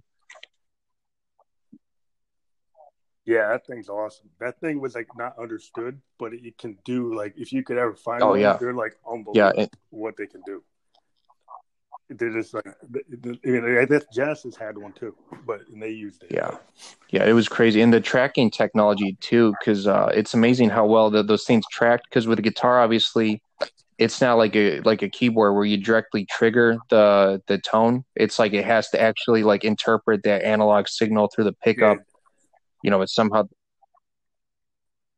He had like a DIN. He had like a DIN connection. Didn't have MIDI back then. They had Roland had this yeah. DIN thing before MIDI. They had this DIN connection that allowed you to connect things, and it actually worked. But it was super expensive, so not everybody got it. But if you and the thing about the cool thing about Roland stuff is most of their stuff still works. Like if you go find some from that time, most of the stuff, if you go find used Rolands from the '70s, even the '60s, they still freaking work. I mean, you you sometimes you might have to get them like cleaned up, but a lot of them will turn yeah, on. see, that's actually still work. That's that's that's that's how it should be. That's like that's that's just like the, you know, if it's if it's not if it's not broke, you know, don't don't fix it. And it's, yeah, that's. Yeah, because the build quality on it is like yeah. that typical like high end Japanese stuff. Is it's just like the roll early Rolands are just so dead reliable. And it's like if I go to a gig my Rolands are like my main choice because like you bring them on the road, yes. they're like good, really, really roadworthy, and they don't like. But you gotta be careful with like the American synths. I love my Prophet, I love my Moog, but Moogs and roll and Prophets really? are kind of sensitive to the road compared to like a Yamaha and a Roland. They're like dead reliable. Like they they don't they're they're not that fussy, and you can you can knock them around and they don't get messed up. But but the the, the American synths are more delicate. You got to be careful with them because like they totally yeah, crap no, I, I, I found a very similar thing with um Roland uh, amp guitar amps as well. Just you know, a lot of people they hear the players I'm interested in, and they're like, "Oh, you're probably like into tube amps." And I'm like, actually, no, I prefer Roland solid state amps um, mainly just because of the the practicality of them, but also um, how clean they are, how loud you can play, and how clean they can stay. You know what I mean? Yeah, what's interesting because like one of my Roland keyboards oh, actually oh, wow. has Boss stomp pedals built into it, right? So I actually have a, a, a kind of ten year old Roland, a, a Juno GI, and it actually has the Boss is actually a part of Roland, and so this particular synth had a bunch of supernatural oh, guitar oh, wow. sounds from the guitar synth in it. So they actually put the guitar sounds in it and then they put the pedals in it. So I have like like a hundred different types of stomp boxes in this synth. And it can actually when I do my guitar sounds, it's actually running the supernatural like guitar synth sounds through these pedals. And so and then it uses supernatural modeling. So when I use my pitch bender wheel, I can trigger feedback. I can trigger like uh, all kinds of interesting modulation that actually mimics real guitars. And I'm a kind of a frustrated guitar player. I never got to learn how to do it, but I, because I have this Roland, I'm able to do it on my set. Yeah, no, I mean it's crazy. That... and that's that's my, my, my main feature of what I do as the ghost is when I do live shows, people can't believe that it's actually not a guitar player. It's actually yeah. Roland doing that. You know, I've heard some of your stuff. I'm like, yeah, I, I, thought the same thing because honestly, I thought a lot of the stuff you had was like a like a like a like a guitar player that you had sampled or you had played it yourself. But damn, it's it's it's interesting seeing um the process behind this. I love I love that stuff. Well, my brother picked up a guitar. We when we were both going to be in a band. I was like 15. I picked up the guitar. I couldn't get it, and then I went and got a Roland at a like a at a pawn shop. I found like a like a Juno 106 that was like messed up, and then I'm kind of a, a hacker, and I kind of figured out how to fix it. And I found the parts and I fixed it. And then I was like, man, this is this is the coolest thing. But then I was like, every time I look at my brother and like he's playing the guitar, he's like, I want to be able to jam those kind of hoop power chords. I'm like, how am I going to do that? And then I just kept on. I started buying stomp boxes and and adding them to my synth, and I get like you know delay pedals and um, like fuzz tones and wah wahs, and they're like, wow, I can actually get this synth to mimic what my brother's doing on the guitar. And I just kept on trying to find synths that could do that, and I finally found like, this Juno GI that actually had the stomp boxes built in and then I said, whoa, then I can just model all these boxes. And I started back working really hard yeah. to get it to work because like I love guitar, you know, and I like and I wanted to be in my music, but I don't have a guitar player, so I got to do it myself. And so, wow, yeah, that's how the story. No, I, I love hearing that, and um, yeah, it's it's it's always fascinating how um, a lot of there's been some keyboard players that are really able to that have fooled me like you know because that's my main instrument is guitar and there's some keyboard players that really fooled me into thinking that oh what they're playing is a guitar. And uh, you're you're you're now added to the list. Herbie hancock was one on um, on um, chameleon. I, I, I thought that um hmm. i swear i thought that the one part was like a guitar and then uh, another one was the uh, keyboard player from um, soft machine. I forget his name. Yeah yeah yeah yeah well, I, yeah, yeah. Well, I, I actually was following a lot of guys that do this stuff, and uh, and I was always like trying to figure out what they were doing. And then when I really got keyed in, I, I talked to this guy like at Sweetwater like ten years ago, and I said, "Hey, you know, this is what I'm trying to do." And he's like, "Oh, you know, this Juno happens to be built to do this." And it's like the it's like Roland has it has this interesting history. They'll make a very specific scent for a very specific thing and it's really good for that. It might not be good for other things, but it's good for that. And and then I was like, wow. And I, and I kept on looking at other things, and trying to find Korgs or Oberheims they would do it, and they, I couldn't really find nothing else. I was like, but this is the one, and I just went and got it. And it and a bunch of years I've been like wanting to let it go, but then it's like it actually is a big part of my sound, and I haven't been able to let it go because it's like it still does what yeah, I. No, they they yeah, no, it's is crazy. And um, you know, my my girlfriend is uh she plays keyboards, and uh, her main instrument is, is a Roland, and um, it's amazing the quality of samples they have. Like she has strings, and she do she'll do like orchestration sometimes, and like sometimes she'll fool me. I'll think because I also play cello, I'll legit think that that was like an orchestra, um, but yeah, their their supernatural sounds are very good. They got really good PCM like samples on something like yeah. the new like uh, the new Fantoms have really interesting engines. They have like I think they have this virtual piano engine. They can mimic like a German grand piano, like a Steinways. It can do like and you can you can get really crazy on the settings. You oh, can wow. like change the lid height. You can change the tuning of the string on every note. You can get really crazy. You can change like things that you could tune on a real piano it actually has a control for like almost every aspect of the piano. And so because of that, it's not a sample. It's actually a, a it's kind of like the way the 808 is not a sample drum machine. It's a it's an analog drum machine that replicates drums through synthesis. And the V piano takes the idea from the 808 and applies it to a piano.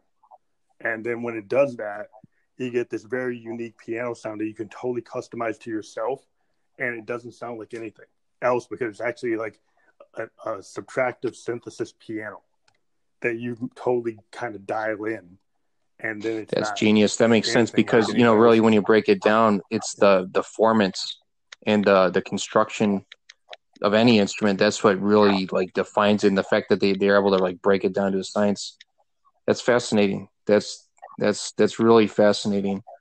Um that's the cool thing about synthesis is when you get into like additive synthesis or subtractive synthesis. Part of what I like is I don't yeah. just like to use the presets. I like to design the sound. And and and synthesizers part of being a synthesizer player is is not just being a keyboard player. Oh yeah. Is when you're a synthesizer player, you design the sound. So you actually don't just take the patch. I'm using patch 101. I actually built patch 101, and maybe I spent like three hours building patch 101. you know, and that's part of my song is I actually spent all that time actually designing that pad or that patch because I wanted to have a unique sound for my song, you know, and and that's like the art of of synthesis is that's what I try to get kids into when I'm like you know teaching kids about like music yes. is, is, is the sound yeah no I, I agree and it's um it's similar for me as a guitar player i used to be one of those i used to be a very pedal heavy guitar player and for me, I would like spend hours, and uh, I did get into sound synthesis. I really got into it. I even bought like an analog synth, and um, like I, I took like a like a class that basically was like a, uh, it was like basically like a synthesis class, and I tried to apply that.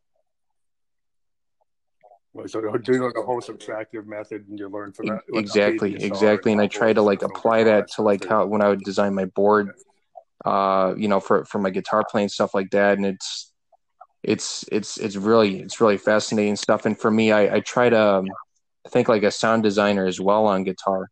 you know, and and you know, Fripp was he he thought that way. Yeah, he's like Fripp is like that. Yeah, I can see why you like Fripp because that's his whole head. Heads in that kind of space.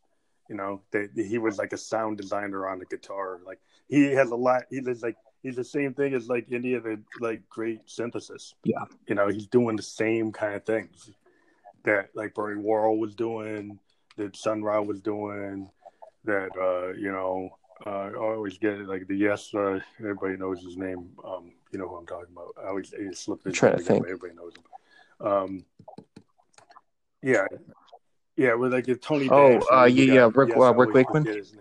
I shouldn't forget his name. too. Rick Wakeman's a funny ass dude. Yeah, Rick Wakeman. I mean, yeah, Rick Wakeman. I mean, yeah, he's funny as hell. I mean, he actually Monty got Python? asked to be in um in um.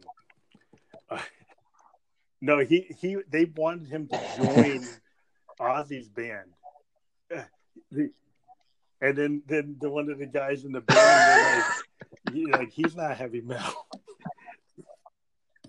Yeah, but like he could add to the band. Like no, they'll kill us. Oh, that would have been interesting. Black Sabbath, they'll kill us. And he actually yeah, he actually played on a track, and then Ozzy asked him to be in a band, and then Tony Iommi. I always forget, really? but he said like hell no. Yeah, Tony Iommi said like. I oh like man, that's weird. That's weird coming from Tony Iommi because he was in Jethro Tull for a little bit. He left Sabbath for Jethro. Yeah, I know, but I guess he got so into the, the, the heavy metal crowd that they wouldn't be into synths. I mean, he actually it was interesting because it was in a session where he was actually playing on a track, and then you know Ozzy wants him to join the band, and then like he's like, no, that's that's strange. But he's playing on the track. it's like it's like okay, well, no. too many drugs that day. I don't know, but it was like it doesn't make sense because he's on the track. He's in the studio right now. He just did it. He just laid it down. Ozzy thinks he's cool. Yeah, uh, no, it's it's fascinating. He's one of those guys. Um, he's nope. been on a lot of stuff. Like I didn't realize he was on uh, "Hunky Dory" by Bowie. I didn't realize he was all over that album. Yeah, he seems like a yeah. Jimmy Page kind of guy. He didn't know he's doing Page stuff. You know, Page was like all over the place before when we in the Yardbird time. You know, he was playing on everybody's stuff. Um, and you know, he, I didn't know he did that. I didn't know Tony, Tony Iommi did that. But like a lot of guys did that. I mean, Clapton was doing that, running around doing that kind of stuff too. But um, yeah, it's just like like everybody. I mean, Hendrix was a session yeah. player. He's playing with the freaking Isley brothers. And they were playing like little. I have actually got a whole album of him playing with the Isley Brothers and Little Richard and all these soul bands, and it's really interesting because you hear pieces of like what's going to be on Purple Haze. Yeah, you see him actually trying to sneak it in to these soul songs. You, hear yeah. these kind of riffs, and like that really. Oh yeah, well, and a lot of the blues guys hated him. A lot of the blues guys just like hated him because he was just so. He... Well, because he would actually. Oh yeah. Try to throw yeah. those lines and it don't fit the song. And, and now it's interesting to find the songs, but you can see like, well, that doesn't really work but but it's cool. Could you actually yeah, get a yeah, no, absolutely. Of are you yeah, I've seen, I've heard some of that stuff too, and it's it's fascinating because um, it's basically Hendrix without like all the distortion, and it's just like it's it works. It sounds great, but he's doing he's doing some really interesting stuff. He's doing kind of some like like uh like the second album he's doing is less distorted, and he's doing some kind of like chord arrangements that are kind of similar to um, you know bold as love type chord arrangements. Um, and you're like, wow, that's pretty cool. He's actually trying this yeah. stuff out then. Well, he was the first sound designer. Is, oh yeah, is awesome. I love bold as love. Yeah, I think bold as love is it's got some really awesome chord, chord I mean, like Little Wing and stuff. The, the, the chord cho- choices he made and the and the tone of it not being as distorted on some of the stuff is like really beautiful stuff. And I'm like, wow, that's I always liked.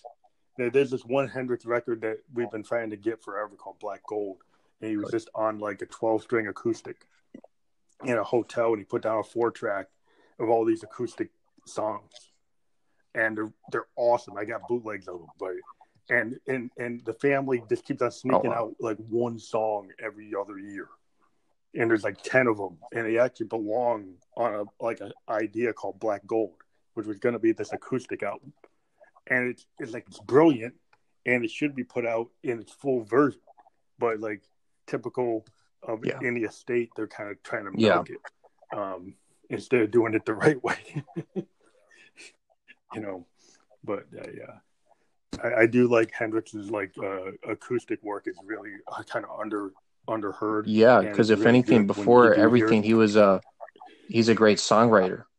And that's the thing I think people need to remember is that he's this amazing guitar player. And you know, we're talking about sound designers on guitar. He was the first one, you know, and um, before all the guys, uh, everybody's really yeah. He, he sounds like a synthesizer. You know, I, I guess like yeah. a lot of times with my synthesis, I, I point to Hendrix and they say, "Well, he's not a keyboard player. It doesn't matter. He, he's doing tones that are very similar to what any progressive yeah. synthesist is going to want to do." You know, because he does stuff that's like, "Wow!" It is this stuff that we try to do. You know, I've talked to tons of synth players are always trying to pick up tones from like um, from from Electric Lady. You know, because we're like, "Wow, this that that's so cool." You know, and we're trying to find ways to get our modes to do that. You know, and, we, and we're like yeah, I mean, because it's just brilliant. It, it is is what you want to what you want somebody to be that kind yeah, and and, and you know exactly, and it's it's funny. That, that reminds me of um this interview with George Duke, where he was talking about how um he he had this huge he had this when he was in Zappa's band, he um kind of had like this problem where Zappa pulled out a I think it was an ARP or something like that. It was it was one of the early ones with a pitch uh, pitch bend on it. Mm. Yeah, and he was oh, just like, "What? Why did you bring out this toy?" And uh, Zappa's like, "Well, you know, just just play it. I'm paying you money. Just just play the damn thing, you know." and uh, you know, and then um, you know, uh, George Duke yeah, always yeah. wanted to play like Johnny Guitar Watson. He always wanted to do like bends, blues bends, and stuff like that. And he realized that, oh, I can finally do that now with this this thing, you know. Yeah, between the ARP and the Model D, it gave yeah. keyboard players the ability to solo like guitar players, and you know the ARP was kind of cool because it had more controls over the over the synthesis, so you could it had this thing like an envelope follower that allows you to do kind of this kind of kind of up and down voltage thing, and then if you combine that with the modulation and pitch bend yeah. wheels, you can do a lot of guitar type stuff. Um, because it gives you the, that kind of control. It gives you like pitch bending control over the notes and modulation control over the notes. And and then when keyboard players found out that we could actually do that, they were like, "Damn, now I can I kind of." They yeah. want to go and get a guitar and jump up in front of everybody because he's like, yeah. "Oh, now I can actually." Yeah, no, definitely. Well, it's kind of weird for me as a guitar player because um, I feel like for me, uh, like I'm I'm very much influenced by guitar players and stuff like that, but to a large degree, it's it's mainly um, like piano players and keyboard players just because they always were a lot harmonically sharper than than guitar players. Guitar players, I mean, let's be honest, the majority of it's you know power chords. You know, we only have. Yeah, you got to be nuanced. Yeah, trying to find a nuanced guitar players. Like yeah. like a Robbie Robertson. I think he's a really nuanced guy. I think yeah, that that's kind of cool. Yeah, he's not. He doesn't showboat he actually yeah. like, just serves the song. You know, I think that's cool. And Curtis Mayfield is another one where he's not showboating, but he is. But, but it's real so laid back. But if you look at the complexity of what he was doing, and then he has that falsetto voice. So he's got this falsetto voice he's got to concentrate on, and then he's doing these unbelievable kind of laid back runs yeah. are fantastic, but they're not trying to blow you out the water. Yeah, and that kind of reminds me a lot of um. There's one guitar player that does that. I'm a huge fan of. He's he's kind of like a modern jazz guy, uh, Bill Frisell. Yeah, he his playing is very much oh yeah like akin to that as well, where it's it's very harmonically advanced, but it's not like in your it's not in your face. You know, he's it, there's still the space. He's kind of like the Bill Evans of yeah. guitar to an extent. Yeah, that's really hard. It's yeah. awesome to do that because you kind of got to take your ego a little back to do that, and it's hard for some guys to do that because they want to kind of showboat a little bit. Yeah. Um, but but you actually are still doing it. It's just more nuanced, and it's like once you learn that you can be more nuanced and still be kind of a threat, you know, yeah. you're like then you get you get. Well, my guitar teacher, um, he's a he's a friend with Bill Frisell. My guitar teacher uh, played on um, uh, Trout Mask replica. His name, you know, he's Zoot Horn Rollo. Hey, how you doing? Yeah, we have a. I guess there's a max segment length, length and we hit it. oh, true. so, so, but, but it still saves it, but it just, uh, it actually once it hits it, it doesn't. It, for some reason, they don't give you a warning. It's just like, oh, we hit the max and you're done. oh, true, true. There you go. Well, but that's cool. yeah, that's it. Still save the last segment. We'll just string it together. Gotcha. Yeah, no problem. Yeah, no problem. Um, but yeah, no, I was just saying that. Um, yeah, my guitar uh, teacher, he was uh like a friend with uh Bill Frisell, and uh, he was just like, he said that the, you know, because when you really analyze his playing, it's actually more insane the more you think about it. You know, it's it's it's fascinating stuff.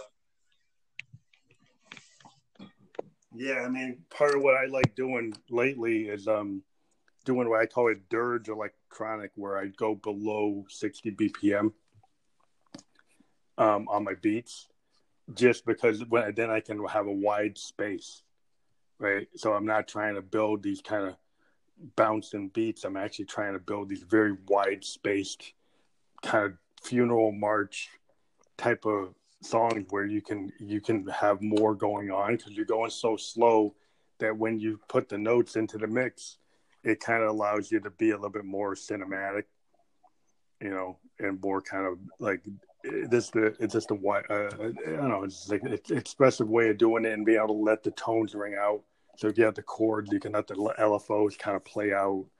You can do all this stuff with the effects, and it just allows you to build a sound that's not as um.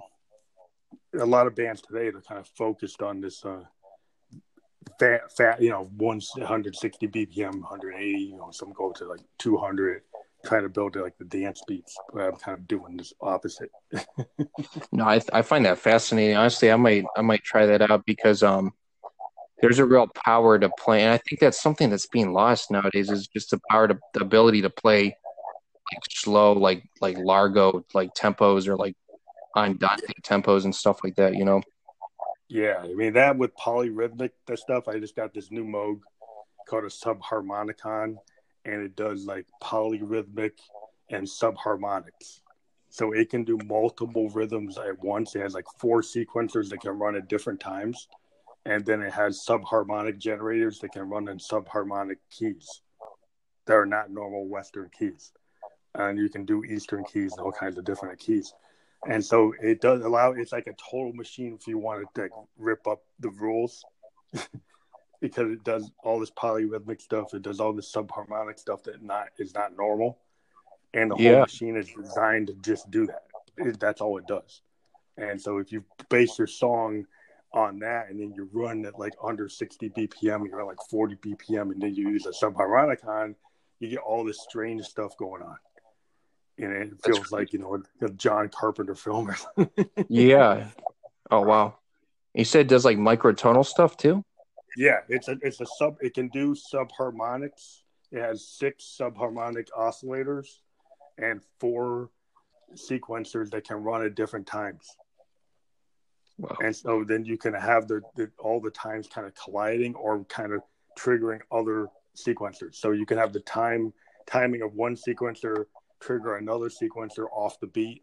So it can cause sequencer two to kick off on the third beat or the first beat or sequencer four to kick off on the one, on the second beat. And because you, you can trigger all these sequencers doing different things and kicking off different tones, and some of them can be running in harmonics and some going to main tone generator. It, it's it's kind of based on this old synth from the 20s called a tri- Trautonium, which was a subharmonic synth that it was built in the 20s. And yeah. it, didn't, it didn't really go anywhere, but but this Moog engineer a couple years ago said he got really into that Trautonium and said, I want to build that.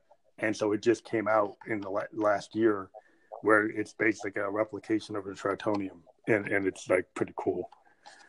That's nuts. Yeah, I um, yeah, I, I remember hearing about that. Uh, actually, the me and uh me and Amari uh, met in a MIDI class, and uh, that was like the little sub modules that we had was this um, on that Trautonium. It's it's crazy um, that they're able to develop something like that, like like way back. Yeah, they have a lot of niche synths, and that that's a niche synth. It's a it's a modular synth. It's a it's a little niche, but it's um it's all CV controlled, and it does have MIDI, but it it's a super groove machine. If you tie it to like uh their analog drum machine, because I have an analog Moog drum machine called yeah. Drummer from Another Mother, and it's a full VCO drum machine. It doesn't even have MIDI. You have to do everything CV. Um, but but if you link it to this subharmonicon, you can have all this interesting stuff happening. Because you can trigger like all these different drum sounds all at once uh, off of the off of the off of the um, subharmonicon. And then you could trigger sounds coming off of my grandmother or off of Mother Thirty Two or any of my other Moogs, but this allows you to control all your Moogs and get all these unique tones. You know, in an analog sense, you can create like kicks, you can create yeah. bass drums, but then you can create leads and pads, and then you can mix them all in like uh like a percussive type of nature. So you can do percussive synthesis, and it mix like modular synthesis and percussive synthesis and subharmonics and all this crazy stuff, and it just you know that becomes like what you just go down the rabbit hole. And, and, you know with synthesis that's kind of what how we get inspired is that our, our tools have so much variation that you can just go off the wall. And that's why i don't really need like a daw to do that. I'd rather do that that kind of clip creation on a subharmonicon than on any daw you know I, i'd rather do that on my dfam or any of my moogs like it, it, it's more interesting to me to come up with the beats on these machines because it just creates stuff that you, you don't really hear. Yeah, no, that that's fascinating. That it kind of reminds me of um, uh, like the Buchlas, Buchla yeah, synthesizer a little bit. Like yeah, they're awesome.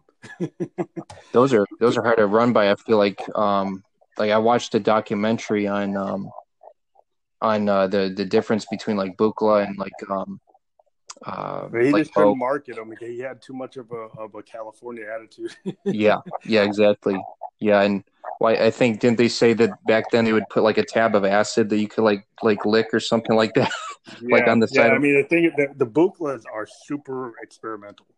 Yeah, um, and like experimental musicians love them, but like Moog was able to beat become the pre- premier synth on the market just because it was more accessible.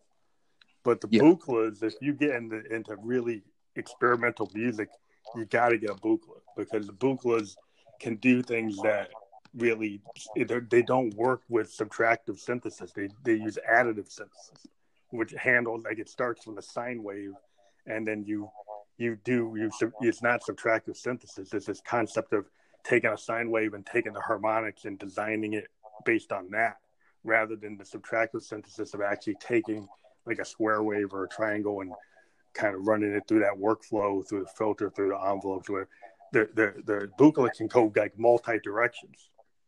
You can start the sound design from like the middle of the chain, and you can go either any way you want, left or right, or up and down, or whatever. And that is a little harder to understand, and people didn't grasp it because it's harder to design for. But but if you do work it, it does things that you really can't do on a on a Moog. Yeah, which is kind of cool. yeah, I remember like kind of like when I found out about the Buchla, I was like, wow, this is this is crazy, and it really sounds it sounds alien. It sounds like an alternate like universe. Like um, there's that they're one for soundtracks. Soundtracks, yes. the guys like to use them because they're very good for atmospherics. They're good for special effects. They're good for like really strange ambient things that work with film. So yeah. a lot of film guys, uh, composers will use them because they're very good for that. But they're good in any electronic music. If you want to throw some kind of weird tone in, they're they're super good for that. You know. Yeah, no, I remember hearing um, what's that? There's that one song, um, "Silver Apples on the Moon." I think is it what's called.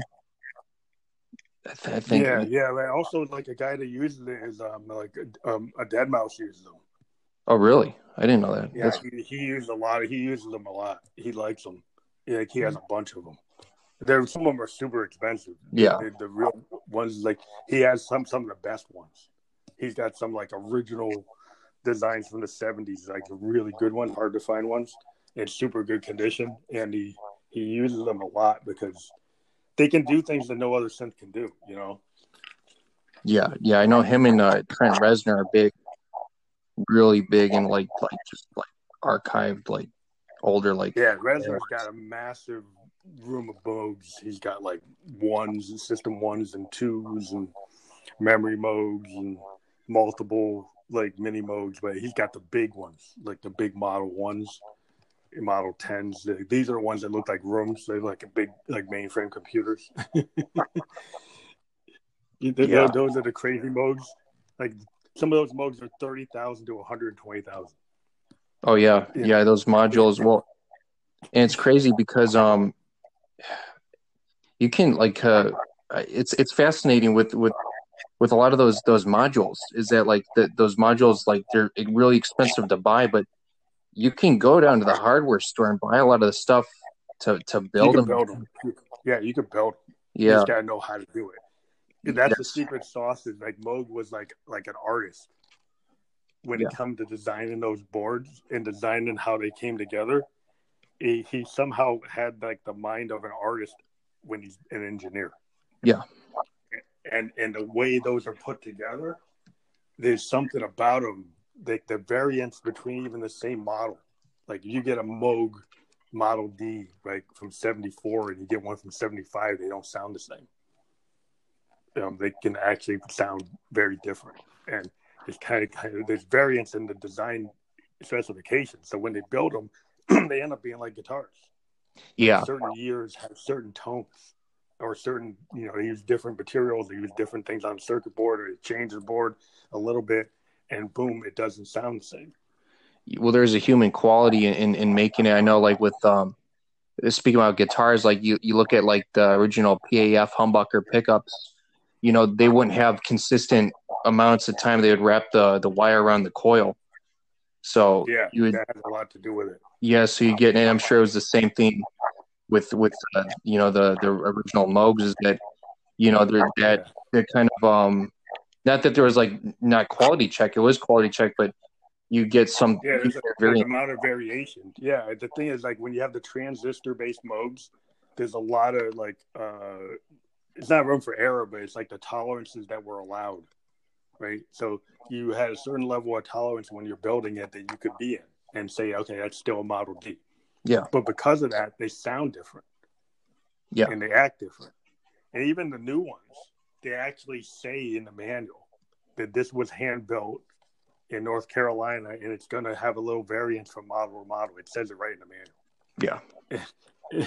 and actually, when you have your Moog, it's like my Moog says the way it takes like 20 minutes to warm up if you play it before it's warmed up, it will behave differently than when it's warmed up. Yeah, I love that stuff because it, it's like a it's like an organism. You know, it's it's like that with tube amps too. You know, in a lot of um, guitar equipment, especially a tube amps, is a very very similar thing. Like you play a tube amp when it's barely warmed up, it doesn't. It sounds interesting. I won't say it sounds bad, but sounds interesting. You play a thing when it's been like sitting there, and you know, it, it sounds. Yeah yeah, so a lot of times, like the old Moogs, they'd like leave them on, yeah, for like maybe like a half hour, an hour before to play, just to get it to where it needed to be. Yeah, and, but then then there are sometimes there's some cases where like Emerson would have different Moogs turned on or turned off because he he wanted you know like that quality. In some songs, he needed that initial warm up sound, so you'd actually have one sitting there that wasn't you know just going to be at warm up level, and another one at warm up and use the different ones with a different sound. and and it's kind of interesting. I used to read about like how they used to do stuff and you know how they had to have like multiple models set up with different patches because there's no there was no patch memory. So you had to have like a bunch of boards all over the place, all set up. Yeah, with what you were going to play because there's no patch memory. It's not like a modern synth where you say pick patch 101. You actually had to have it dialed in that way, and because you're doing from song to song, you had to have each board set up for a different song. yeah, well, and that's a very intimidating process. You know, I um, yeah, uh, that is a very like scary process. I feel like for you know a lot of synth players because it's like like you said, there's not a memory catch. It's like you have to remember like exactly how it goes, but in a weird way that I feel like it kind of generated uh like a, a level of like um improvisation with the yeah, you know the programming. definitely does.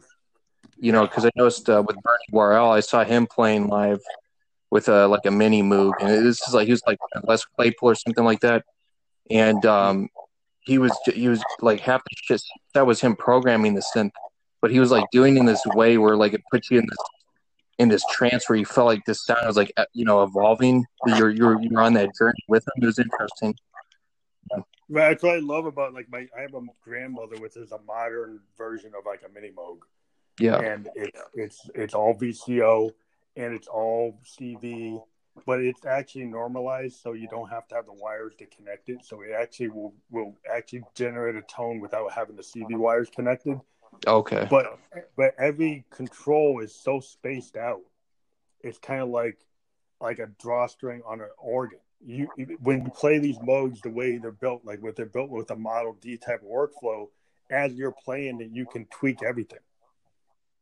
You know, so so if you're playing you can do a filter sweep and use that like a portamento or something. Like can go and take my like frequency and max it out or max out my oscillator on the filter that like it goes to a total fuzz tone and then I can bring it back.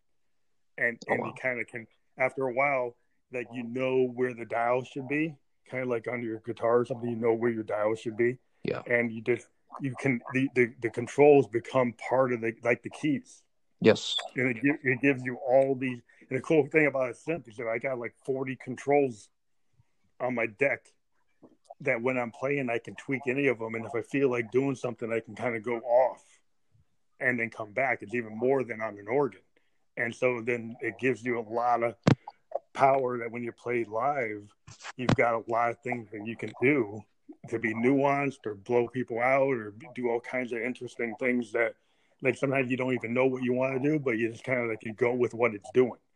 And that's the, the real cool thing about Moog. Sometimes you don't know what it's going to give you, and then you go with it as a musician because you, you hear something that gives you some harmonic. It's like, whoa, I didn't expect that, and I'm going to go with it you know, and then you just go off of what it gave you. And because it gives you different things all the time, or you can kind of get the range of what those things are going to be, it just makes your performance it more it feels it just feels it's just enjoyable it's very enjoyable to play my Moog compared to some of my other stunts just because of the way it behaves yeah it, it, feels like it's another person almost like yeah and that that's the thing about about moog is that like in a in a way it's almost like um like a post-human instrument. It's like a it's like a cyborg.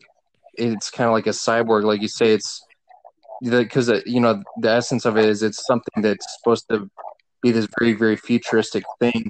It has this very very like organic like quality to it. You know what I mean? Yeah, it just allows you to kind of like you know it just feels like an like an organic instrument. Like like you know that it can it can kind of it's like a living breathing organism yeah. you know and and people say well how can a synth be that because a synth like, well, maybe, yeah, well maybe a dx7 doesn't feel like that yeah. but but but like a Moog does you know not that I like to come down to DX7. The DX7 is a cool synth for what it can do. It can do really good organs. Yeah. Um, um but but but but there's something about like I, I kind of was upset when the DX7 destroyed a lot of other. The DX7 actually knocked Prophet like out of business. Yeah, it, it, it knocked Moog out of business.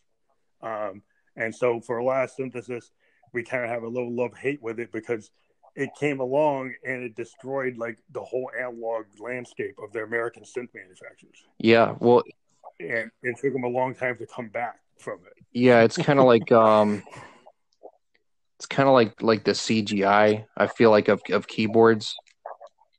You know, to a degree, in that sense, it's like it's like okay, this thing has bought us a lot of possibilities, but it's it's taken out a lot of the um, quality, the the edge, the happy accidents that happen, you know, the, the organic nature, you know.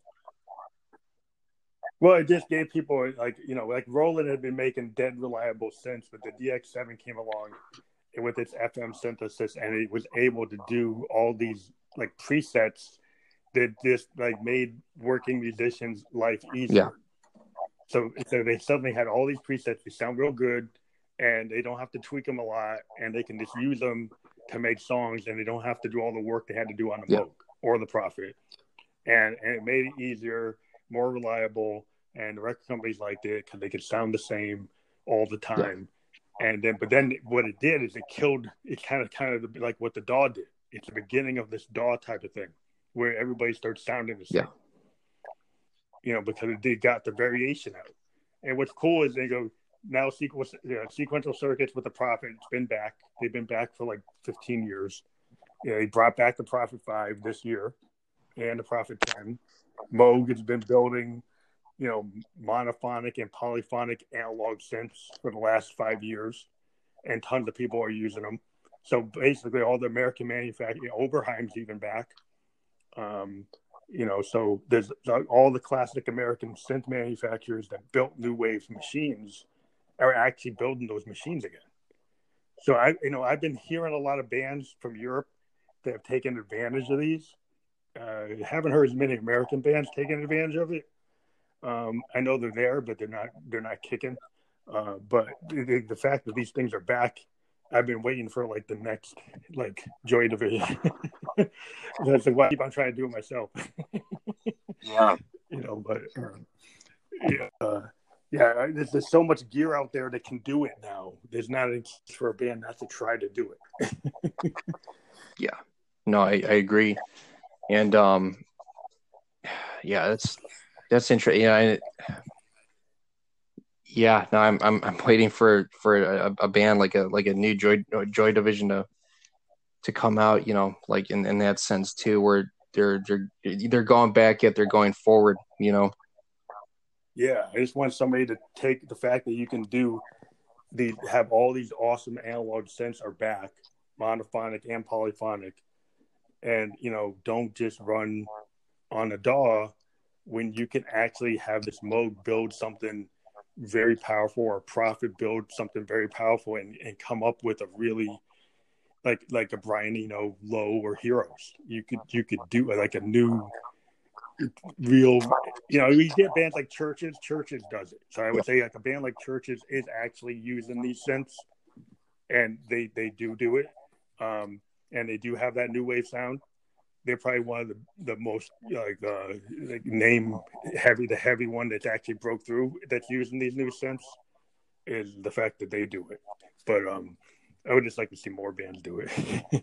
yeah, I think there's um there's this like guy that uh this one composer I, I can never pronounce his name. It's like Oneohtrix Point. No, uh, I, I don't even know how to pronounce it. But he did like um he, he did soundtrack uh, for um um, a, movie, uh, Diamond movie with um, Adam Sandler. Oh, came out. I forgot what it was called, but he uses uh, some analog gear, uh, gear. It sounds it sounds insane. It it reminds me a lot of um, Howard Shore's work with um, Cronenberg in the early '80s. Oh yeah, yeah, that's good. Yeah, yeah, yeah. That stuff like like Videodrome. It's got a very similar like quality where it's it's it's got that organic like like you're talking about the Prophet Five, where it's a, you know polyphonic analog synth, um, you know, but it's he's doing like a lot of like really interesting like harmonic stuff. That's almost yeah, like he's probably diving into the LFOs and doing all the subharmonics so you can kick off. Like some of these synths can do like 12 LFOs per voice. You know, they can go in so you have all these like peaks and valleys happening after you press the key or before you press the key, and yeah. basically can trigger like arpeggiations without using an arpeggiator. So if you use like a, a low frequency oscillator to trigger like this envelope, these LFOs triggering, they can create rhythms. And if you have multiple LFOs on these analog synths, you're not even using a sequencer, using the, the low frequency oscillators to create clips and you oh, can wow. have them kicking off of keys. and you can like kind of program them to kick off at certain keys or certain, you know, so it, it, it can they can last after a note or happen, you know, a little bit before the note, uh, you know, the keep on triggering them, and then you can create all this interesting stuff. Um, and a lot of like old school new wave is kind of built off of doing all these kind of LFO tricks and arpeggiator tricks, where you you basically didn't have a sequencer, but you used the arpeggiator and LFO to build these really evolving rhythms. Um, it's kind of like a, a new wave composing trick, um, but yeah, a lot of a lot of classic new wave songs use that kind of capability. I wonder if um, that's crazy. I didn't I didn't know that. I wonder if um, you know, I was listening to the police um yesterday. I was listening to um, uh, uh, Wrapped Around Your Finger, and I'm, yeah, yeah, that's curious if uh, that's they were using something similar to that. Um, to to kind of create that yeah, sound. It sounds like yeah. I think if I I know what you're talking about. I think yeah, there, there a lot of stuff is arpeggi using the arpeggiators on these synths, like the Juno 106 and the Juno 60. I think the 106, right? The one no, the 60 actually has this arpeggiator that tons of bands use to create these evolving things along with the LFOs. And um, you could actually tie it to MIDI. You could actually take the arpeggiator and then link it to another synth and have it free run a pattern while you played chords on the instrument. So you could have another synth kicking off the arpeggiation on that synth and then use that synth to run the chords. And, and it, it, it, creates these really interesting new wave compositions that you can, you, if you hear them, you kind of can understand what I'm saying. You just, you hear these kind of, well, New Order did it a lot like if you listen to a lot of New Order songs, yeah, they're they're using the sequencers and the LFOs to create these evolving uh, patterns. Yeah, like like Blue Monday. Yeah, yeah, yeah. So yeah, they, they and they would. It's the fact the way these analog synths work is that you could create these interesting patterns.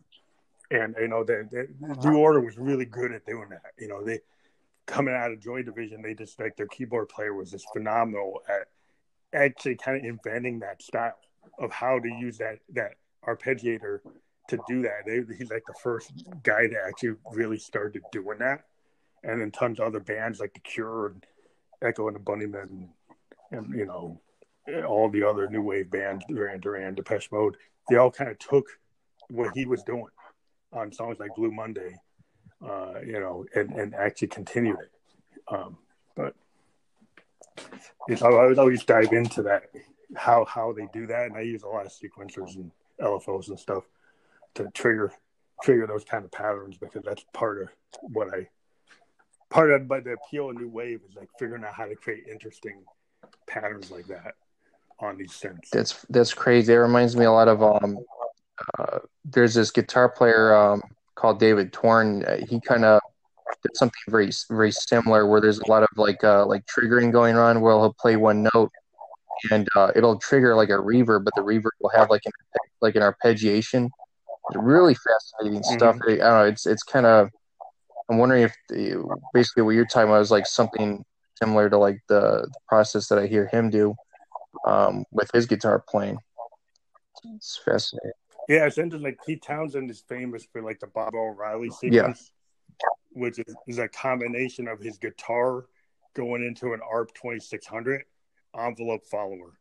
So he actually took his guitar, he fed it because the cool thing about the ARP is you can actually plug a guitar into the yeah. ARP and then have the guitar go into the filter. But not only did it go into the filter, you could have it go into a random voltage generator yeah. and the envelope follower.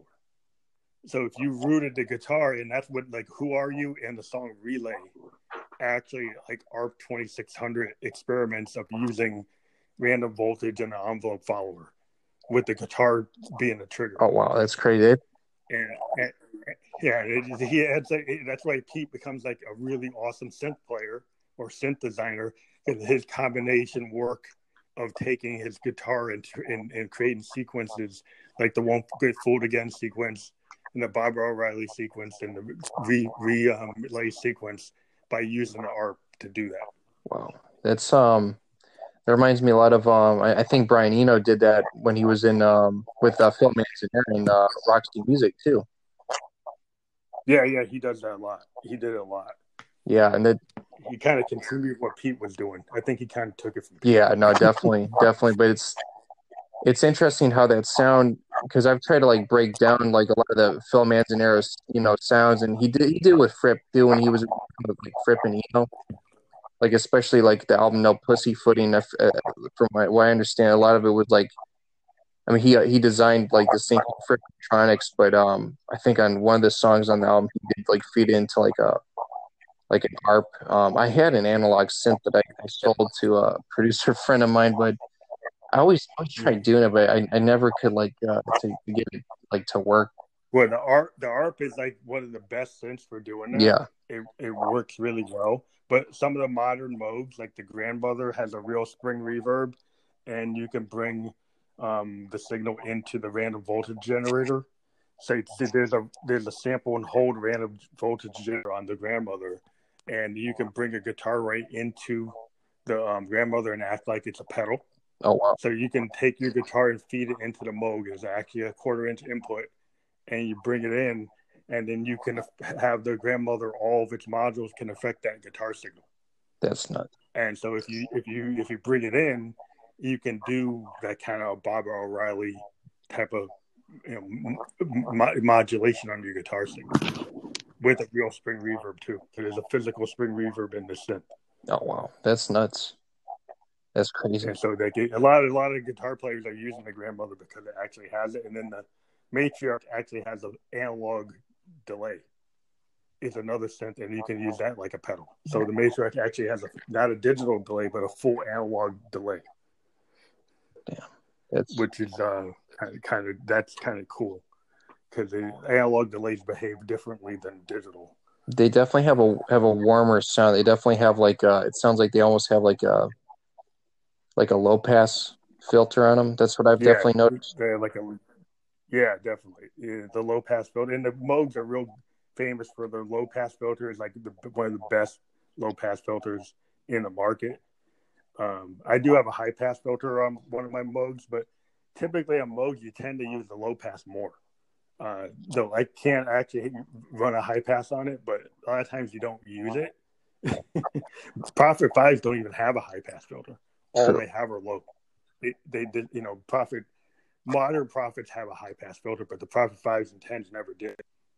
Uh, they just told they're totally only low pass filter machines, which shows you that you can actually live without the high pass if you want to. Yeah, no, definitely. Well, the low pass gives you, I feel like, a lot more. It's a lot more practical than than a high pass. A high pass would be. Yeah, a lot of since like we have a hard time figuring out how to use it. I've actually found ways to use it. I use it to create a bandpass filter. Okay, like that makes sense. It, like you can you use it and then use it to create a bandpass filter. Then you can create like vocalizations. Yeah. So th- then you can create this kind of sounds, like it, it like like a formant, and it creates like interesting kind of kind of like uh, you know, like Peter Frampton type voice, voice, voice type sounds from your notes. Oh wow! if you if you play with it enough, you can get that that to happen on the bandpass, like a talk box. But, um, yeah, yeah, it's kind of interesting. You can, yeah, it's just it's just when you get into sound design, you can get so crazy. You start finding what these things do, and once you have access to them, it's like, oh, if I create a bandpass filter with the low pass and high pass, I can create like vocoder type sequences. And it's like, wow, that's I didn't know I could do that. And then you got another tool in your toolbox. It's like, wow, I can do that. Like, yeah, no, that's um, yeah, that's yeah, that's that's pretty fascinating like stuff when you're when you're able to just like like break down like sounds to the point where you're able to like, it's almost like alchemy. It's like sonic alchemy, you know. Yeah, once you figure out how to do something, then it becomes a tool in your toolbox.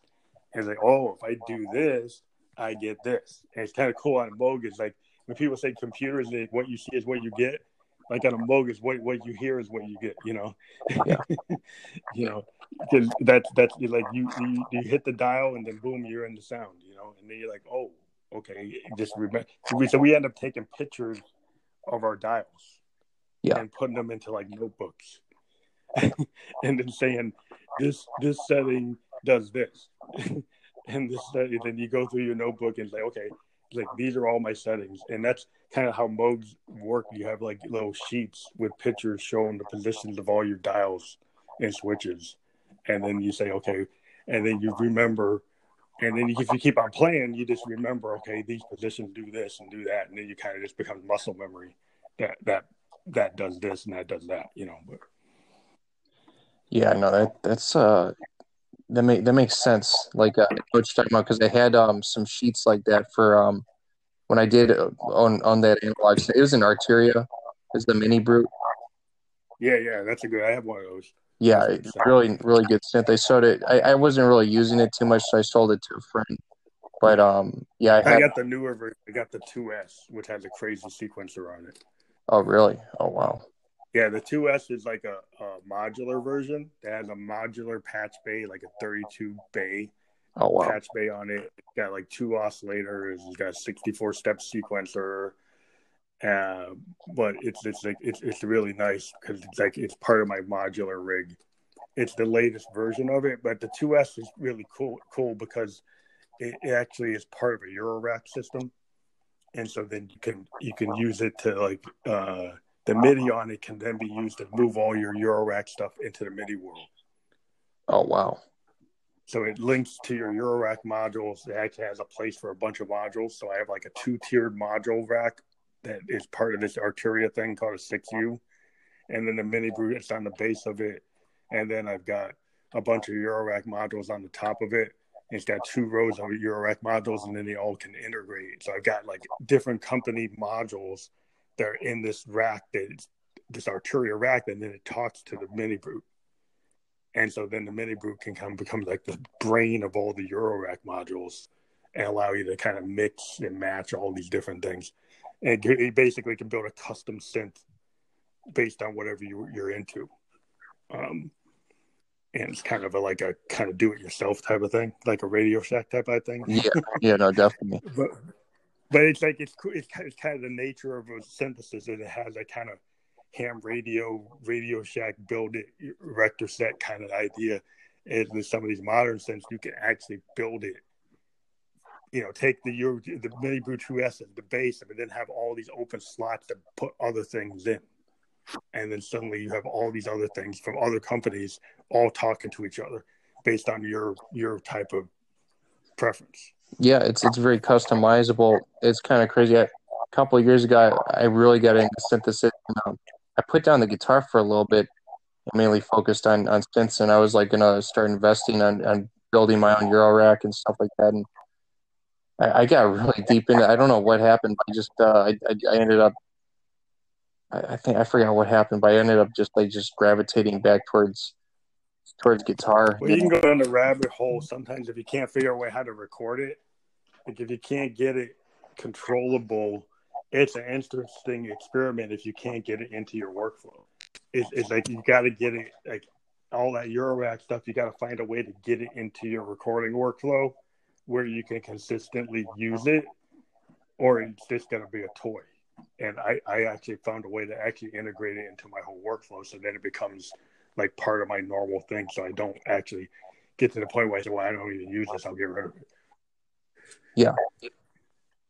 Yeah, I, I think, that's what happens to some people is they don't get it integrated enough into their workflow. But that's yeah, that's pretty much that's pretty much what, what happened to me. But it was, yeah, it was it's kind of the same thing. It's weird for me as a musician. I've become, you know, because I, I got really into synthesis. I was, you know, I started as a guitar player.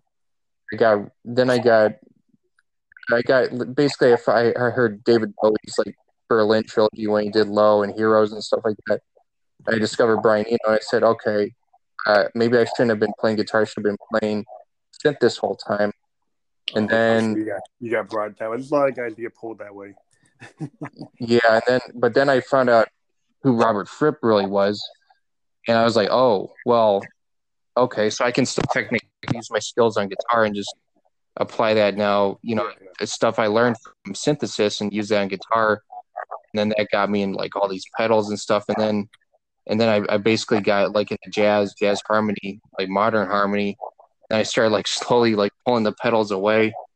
And now I'm kind of just I'm trying to reintegrate them back in. I'm starting to get back in all that stuff.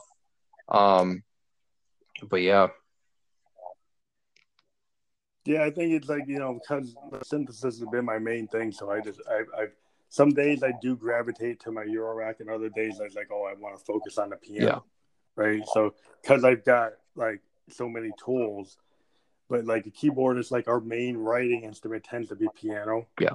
Right. So if I'm gonna write a song and just start writing, I'll tend to just do a, a like a bare piano patch, and just do like a grand or some kind of nice Um, Yamaha type of piano or something, and just come up with an arrangement. Because that's kind of like an acoustic guitar. If you're a songwriter, you kind of start on your acoustic guitar, you write something out, and it's like so. The piano is always like the base. Yes. Of everything I usually do, and then the synthesis will come in because I want to start grooving it into a into a song. But the initial writing stage tends to start on piano, so yeah, because that's the more simple instrument. But no, absolutely, and, and I, I like that approach the the best where you're starting on an instrument that's just stripped down it's acoustic guitar acoustic piano and then you begin like kind of re- begin coloring the sound with different approaches, different pedals, stuff like that. And the pedal cues become part of the song, you know. Yeah. Yeah, I think everybody comes up with different stuff. Mean, so many people today, they, they people start with groove boxes.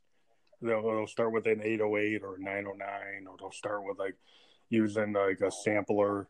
And and I, I get that. And, and like I do have a Eurorack sampler um, from Make Noise, I think called a Morphogene but what I tend to do is I, I tend to go and I sample, I'll sample. so I'll go sample my Moog and then put it into my sampler and then clip it out. Oh, that's pretty cool. And then re- then rework the beat in the sampler. So I'll take an analog beat coming from a Moog drum machine, throw it into my sampler, and then cl- splice it out, and then play with reversing it or speeding up or morphing it, and then redo the beat. And then sometimes I'll take an LFO from a Moog and have that trigger the sample with the LFO. And then will totally change the beat. Um, and so then you can take take you can kind of start with like farming your own sources to create your own stuff, you know, wow. without having to buy stuff from like uh, Fruity Loops. yeah, yeah, ex- exactly. It's well, it's it's like the saying, you know, it's it's better. What what's better to to give someone a fish or teach someone how to fish? You know. Yeah. Yeah. I mean, it took me a while to figure out how to do that. You know, it's first time your first instinct with a sampler is to go sample somebody else's beat, but then it's like you know the mechanics of having to pay for that beat become a pain in the yeah. ass. So then I'm like, and then I was like, well, you know what? Wow, just use use my own gear to like trigger stuff uh, and and sample stuff. And and when you do that, then you don't have to worry about paying anybody. Yeah. but, uh, yeah, that and it's like a new. A lot of people are realizing that there's like a lot of samplers that will sample right to the keyboard. I mean, Roland has all these new samplers that will sample something from the keyboard. Like on the Fantom, new Fantoms, you can take like anything in the keyboard, you can just sample it and bring it to the sampler and then start doing something with it. And so that that because a lot of people say like they don't want to pay the license, so it's, it's kind of being geared to like building your sample from the board. Yeah, which is another way, you know, kind of a cool way of doing it. No, definitely. Yeah, no, I, yeah, I, I, I agree. I'm definitely, definitely about like just doing it, doing it myself, like and trying to you know, it's interesting because uh, for a while I tried to start like bands and I would try to find musicians. And then after a while, I just kind of realized that the sound I heard was too specific like kind of without being compromised. I, I just began like kind of just like doing everything myself. And like a similar process you're saying about like not not buying you know beats instead just like figuring out okay I can make my own stuff. You know what I mean? Yeah, I think a lot of people like are starting to realize. But I see a lot of rappers now are actually hip hop guys are building their own beats just because they don't want to pay for the licenses. Um, if they don't have the budget. Yeah. Um, and and you know, with all the drum machines today, you can't. You know, you, you, you can go get an 808, you can get a 909, you get a 727, and you build your own beat. You know, you, you go get it like a, a new version of a Linn and use that to build the beat. And you don't have to sample it because you, you, can. If you build it yourself, you're never going to have to pay. Even if you get close to somebody else's, you can you can you can change it enough that you don't hit it.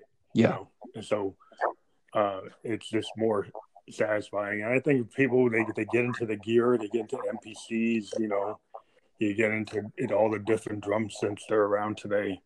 Um, there's a lot of cool stuff you can build, and uh, you know, drum synths today are so powerful, you know, and can control with pedals. And I've used them for live performance. I use them all the time. I I, I don't have a drummer. I've been using drum machines for like ten years, and it really my analog drum machines give me a little me sound more real than than like digitals. But um, yeah, I mean, you can just you can you can actually do pretty good without. I love real drummers, and if I can play with a real drummer, I play with a real drummer. But uh, the drum machines today allow you to do a lot of cool stuff.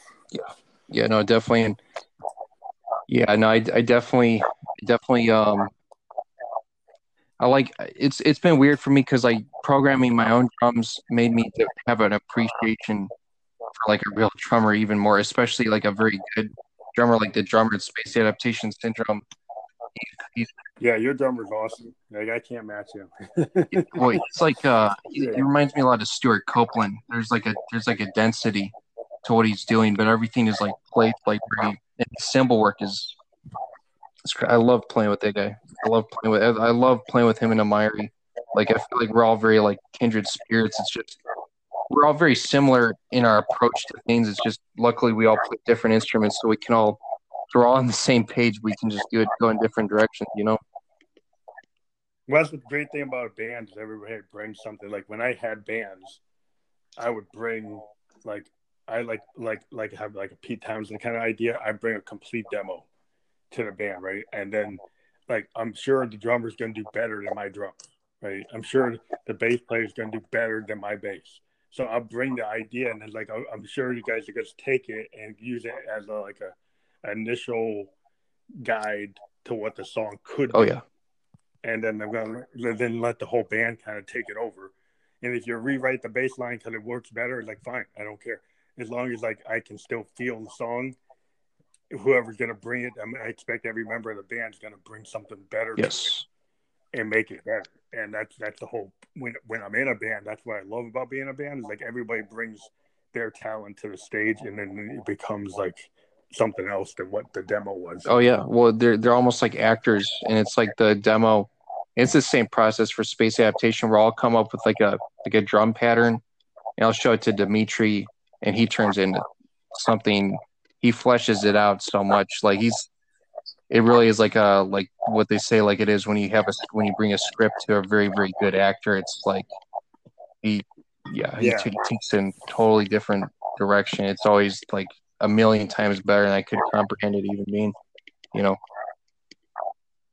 yeah, that's the thing is like when I'm by myself, it's like I do what I can do with all my stuff. But if I when I go and I go on tour and I bring a guitar player or I bring a drummer, the songs open up to what they could be, you know. Yeah. And so, you know, I, I, like I like my kind of single solo version of my stuff. It's unique, but then when I actually bring a band together, then it actually fleshes out. And it's kind of like what Prince used to do. I mean, everything he just used to do everything, yeah. but then when his bands went on stage, they they would take it, yes, and and kind of flesh it out. Yeah. And uh, you know that's what that's what it is. I mean, if you're using a Linn and then you actually go out with a real drummer, it's going to get more dynamic than what the Linn can yes. do. you know, and that's that's kind of like okay, the Linn version's cool, but the live version's cool too. So it's like both versions are cool. It's just kind of different, different, different day, different band, different sound.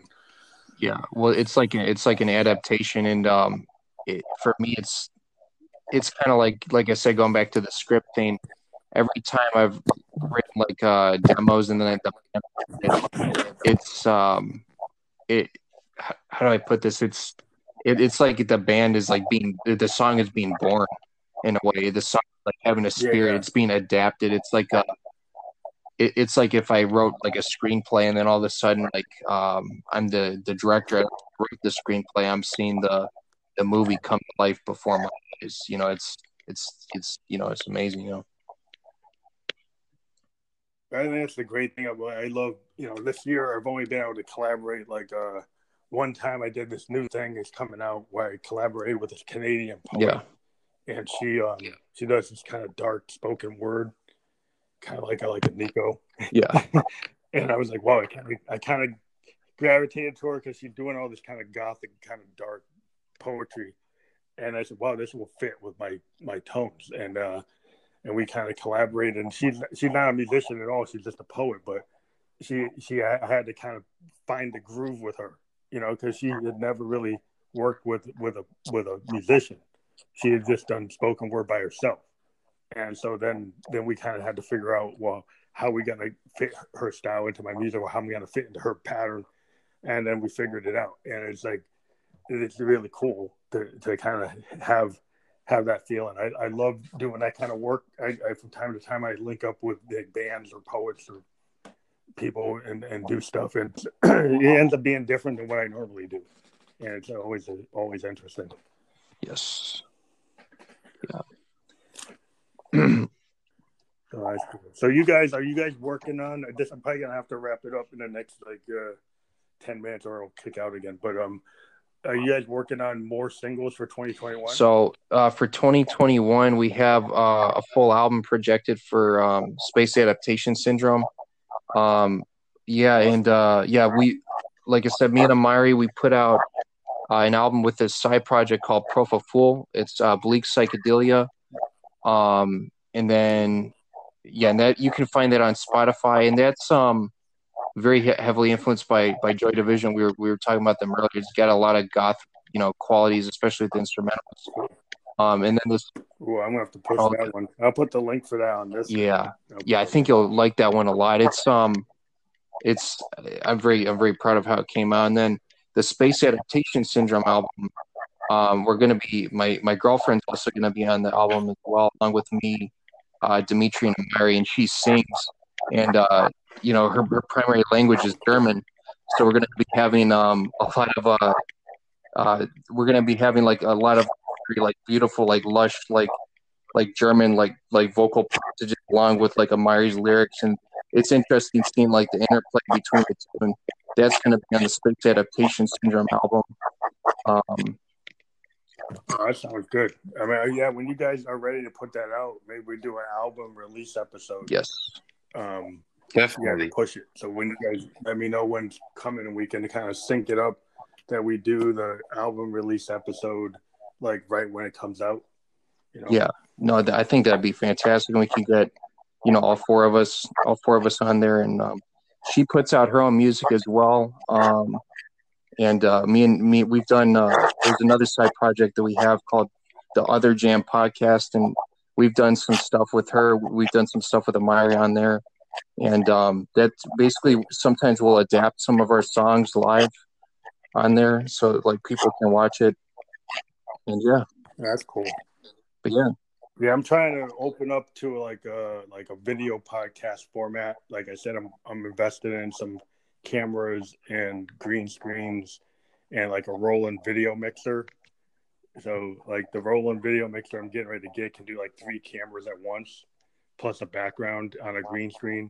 And so I'm working on um, cre- creating like a new type of podcast where I might uh, do a video podcast through like StreamYard and then have the ability to like uh, you know bring in uh, a band like playing you know. Oh yeah.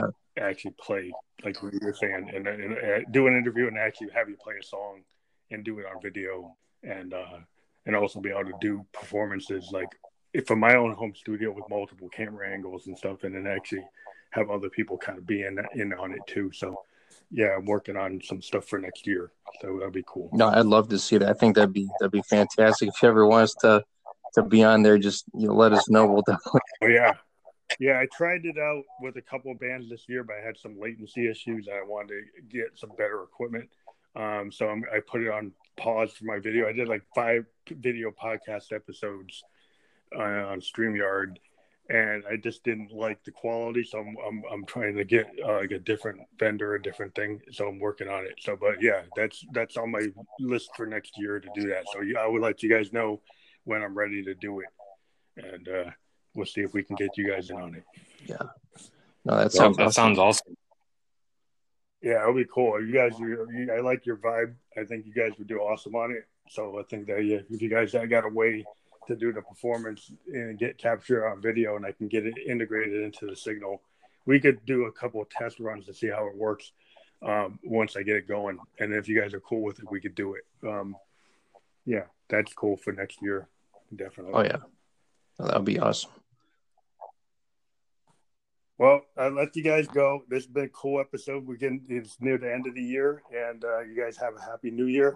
And I look forward to your work. And we'll put this out. It's probably going to come out like uh, in, a, in like in a couple hours, just because it's kind of a long episode. Yeah. but but I'll, I'll give you the link once I get it um, all compiled. Yes, and it, it's always a pleasure, man. We I, like we enjoy like like talking, man. Just like picking your brain on music, like talking about music, and you know, thank you for having us. It, it means a lot. And, you know, happy New Year. Hope hopefully, uh, 2021 will be better for everybody. So. Yeah, I hope I can actually go to Europe because I got a booking agent. And then suddenly we got banned. Oh yeah, yeah, I know. I, I actually had an agent that could get me to like Berlin and London, and then suddenly nobody could go. Anywhere. Well, I'll be I'll be probably meeting you in Berlin. That's where uh, that's where my girlfriend lives. I've I've been trying to I've been uh, waiting for COVID to die down so we can actually, you know, see each other. You know, with COVID, it's it's, it's tough, man. You know, so yeah. Yeah, yeah, I, I get it because I mean I've been one like I got family in Barbados because my wife's from Barbados and we haven't been able to see them, um, and so like like we haven't been able to do any of the stuff we wanted to do internationally this year at all, and we're like, oh, yeah, you know, but hopefully 2021 we get past that, we'll get back on the road. Yeah. Definitely. All right. Uh, hey, guys, have a good new year and uh, be safe. And I'm looking forward to your new project. And I'll, I'll look at your um uh, the, the other Procol um, full. Is that it? Yeah. Yeah, I'm, I'm gonna put that link on this. Awesome. So okay, cool. I gotta go just look. Cool. Sounds good. Okay, cool, man. You guys have a good time. You too, man. Take care. All right, thank you. Yeah. Okay, bye. Peace. See you.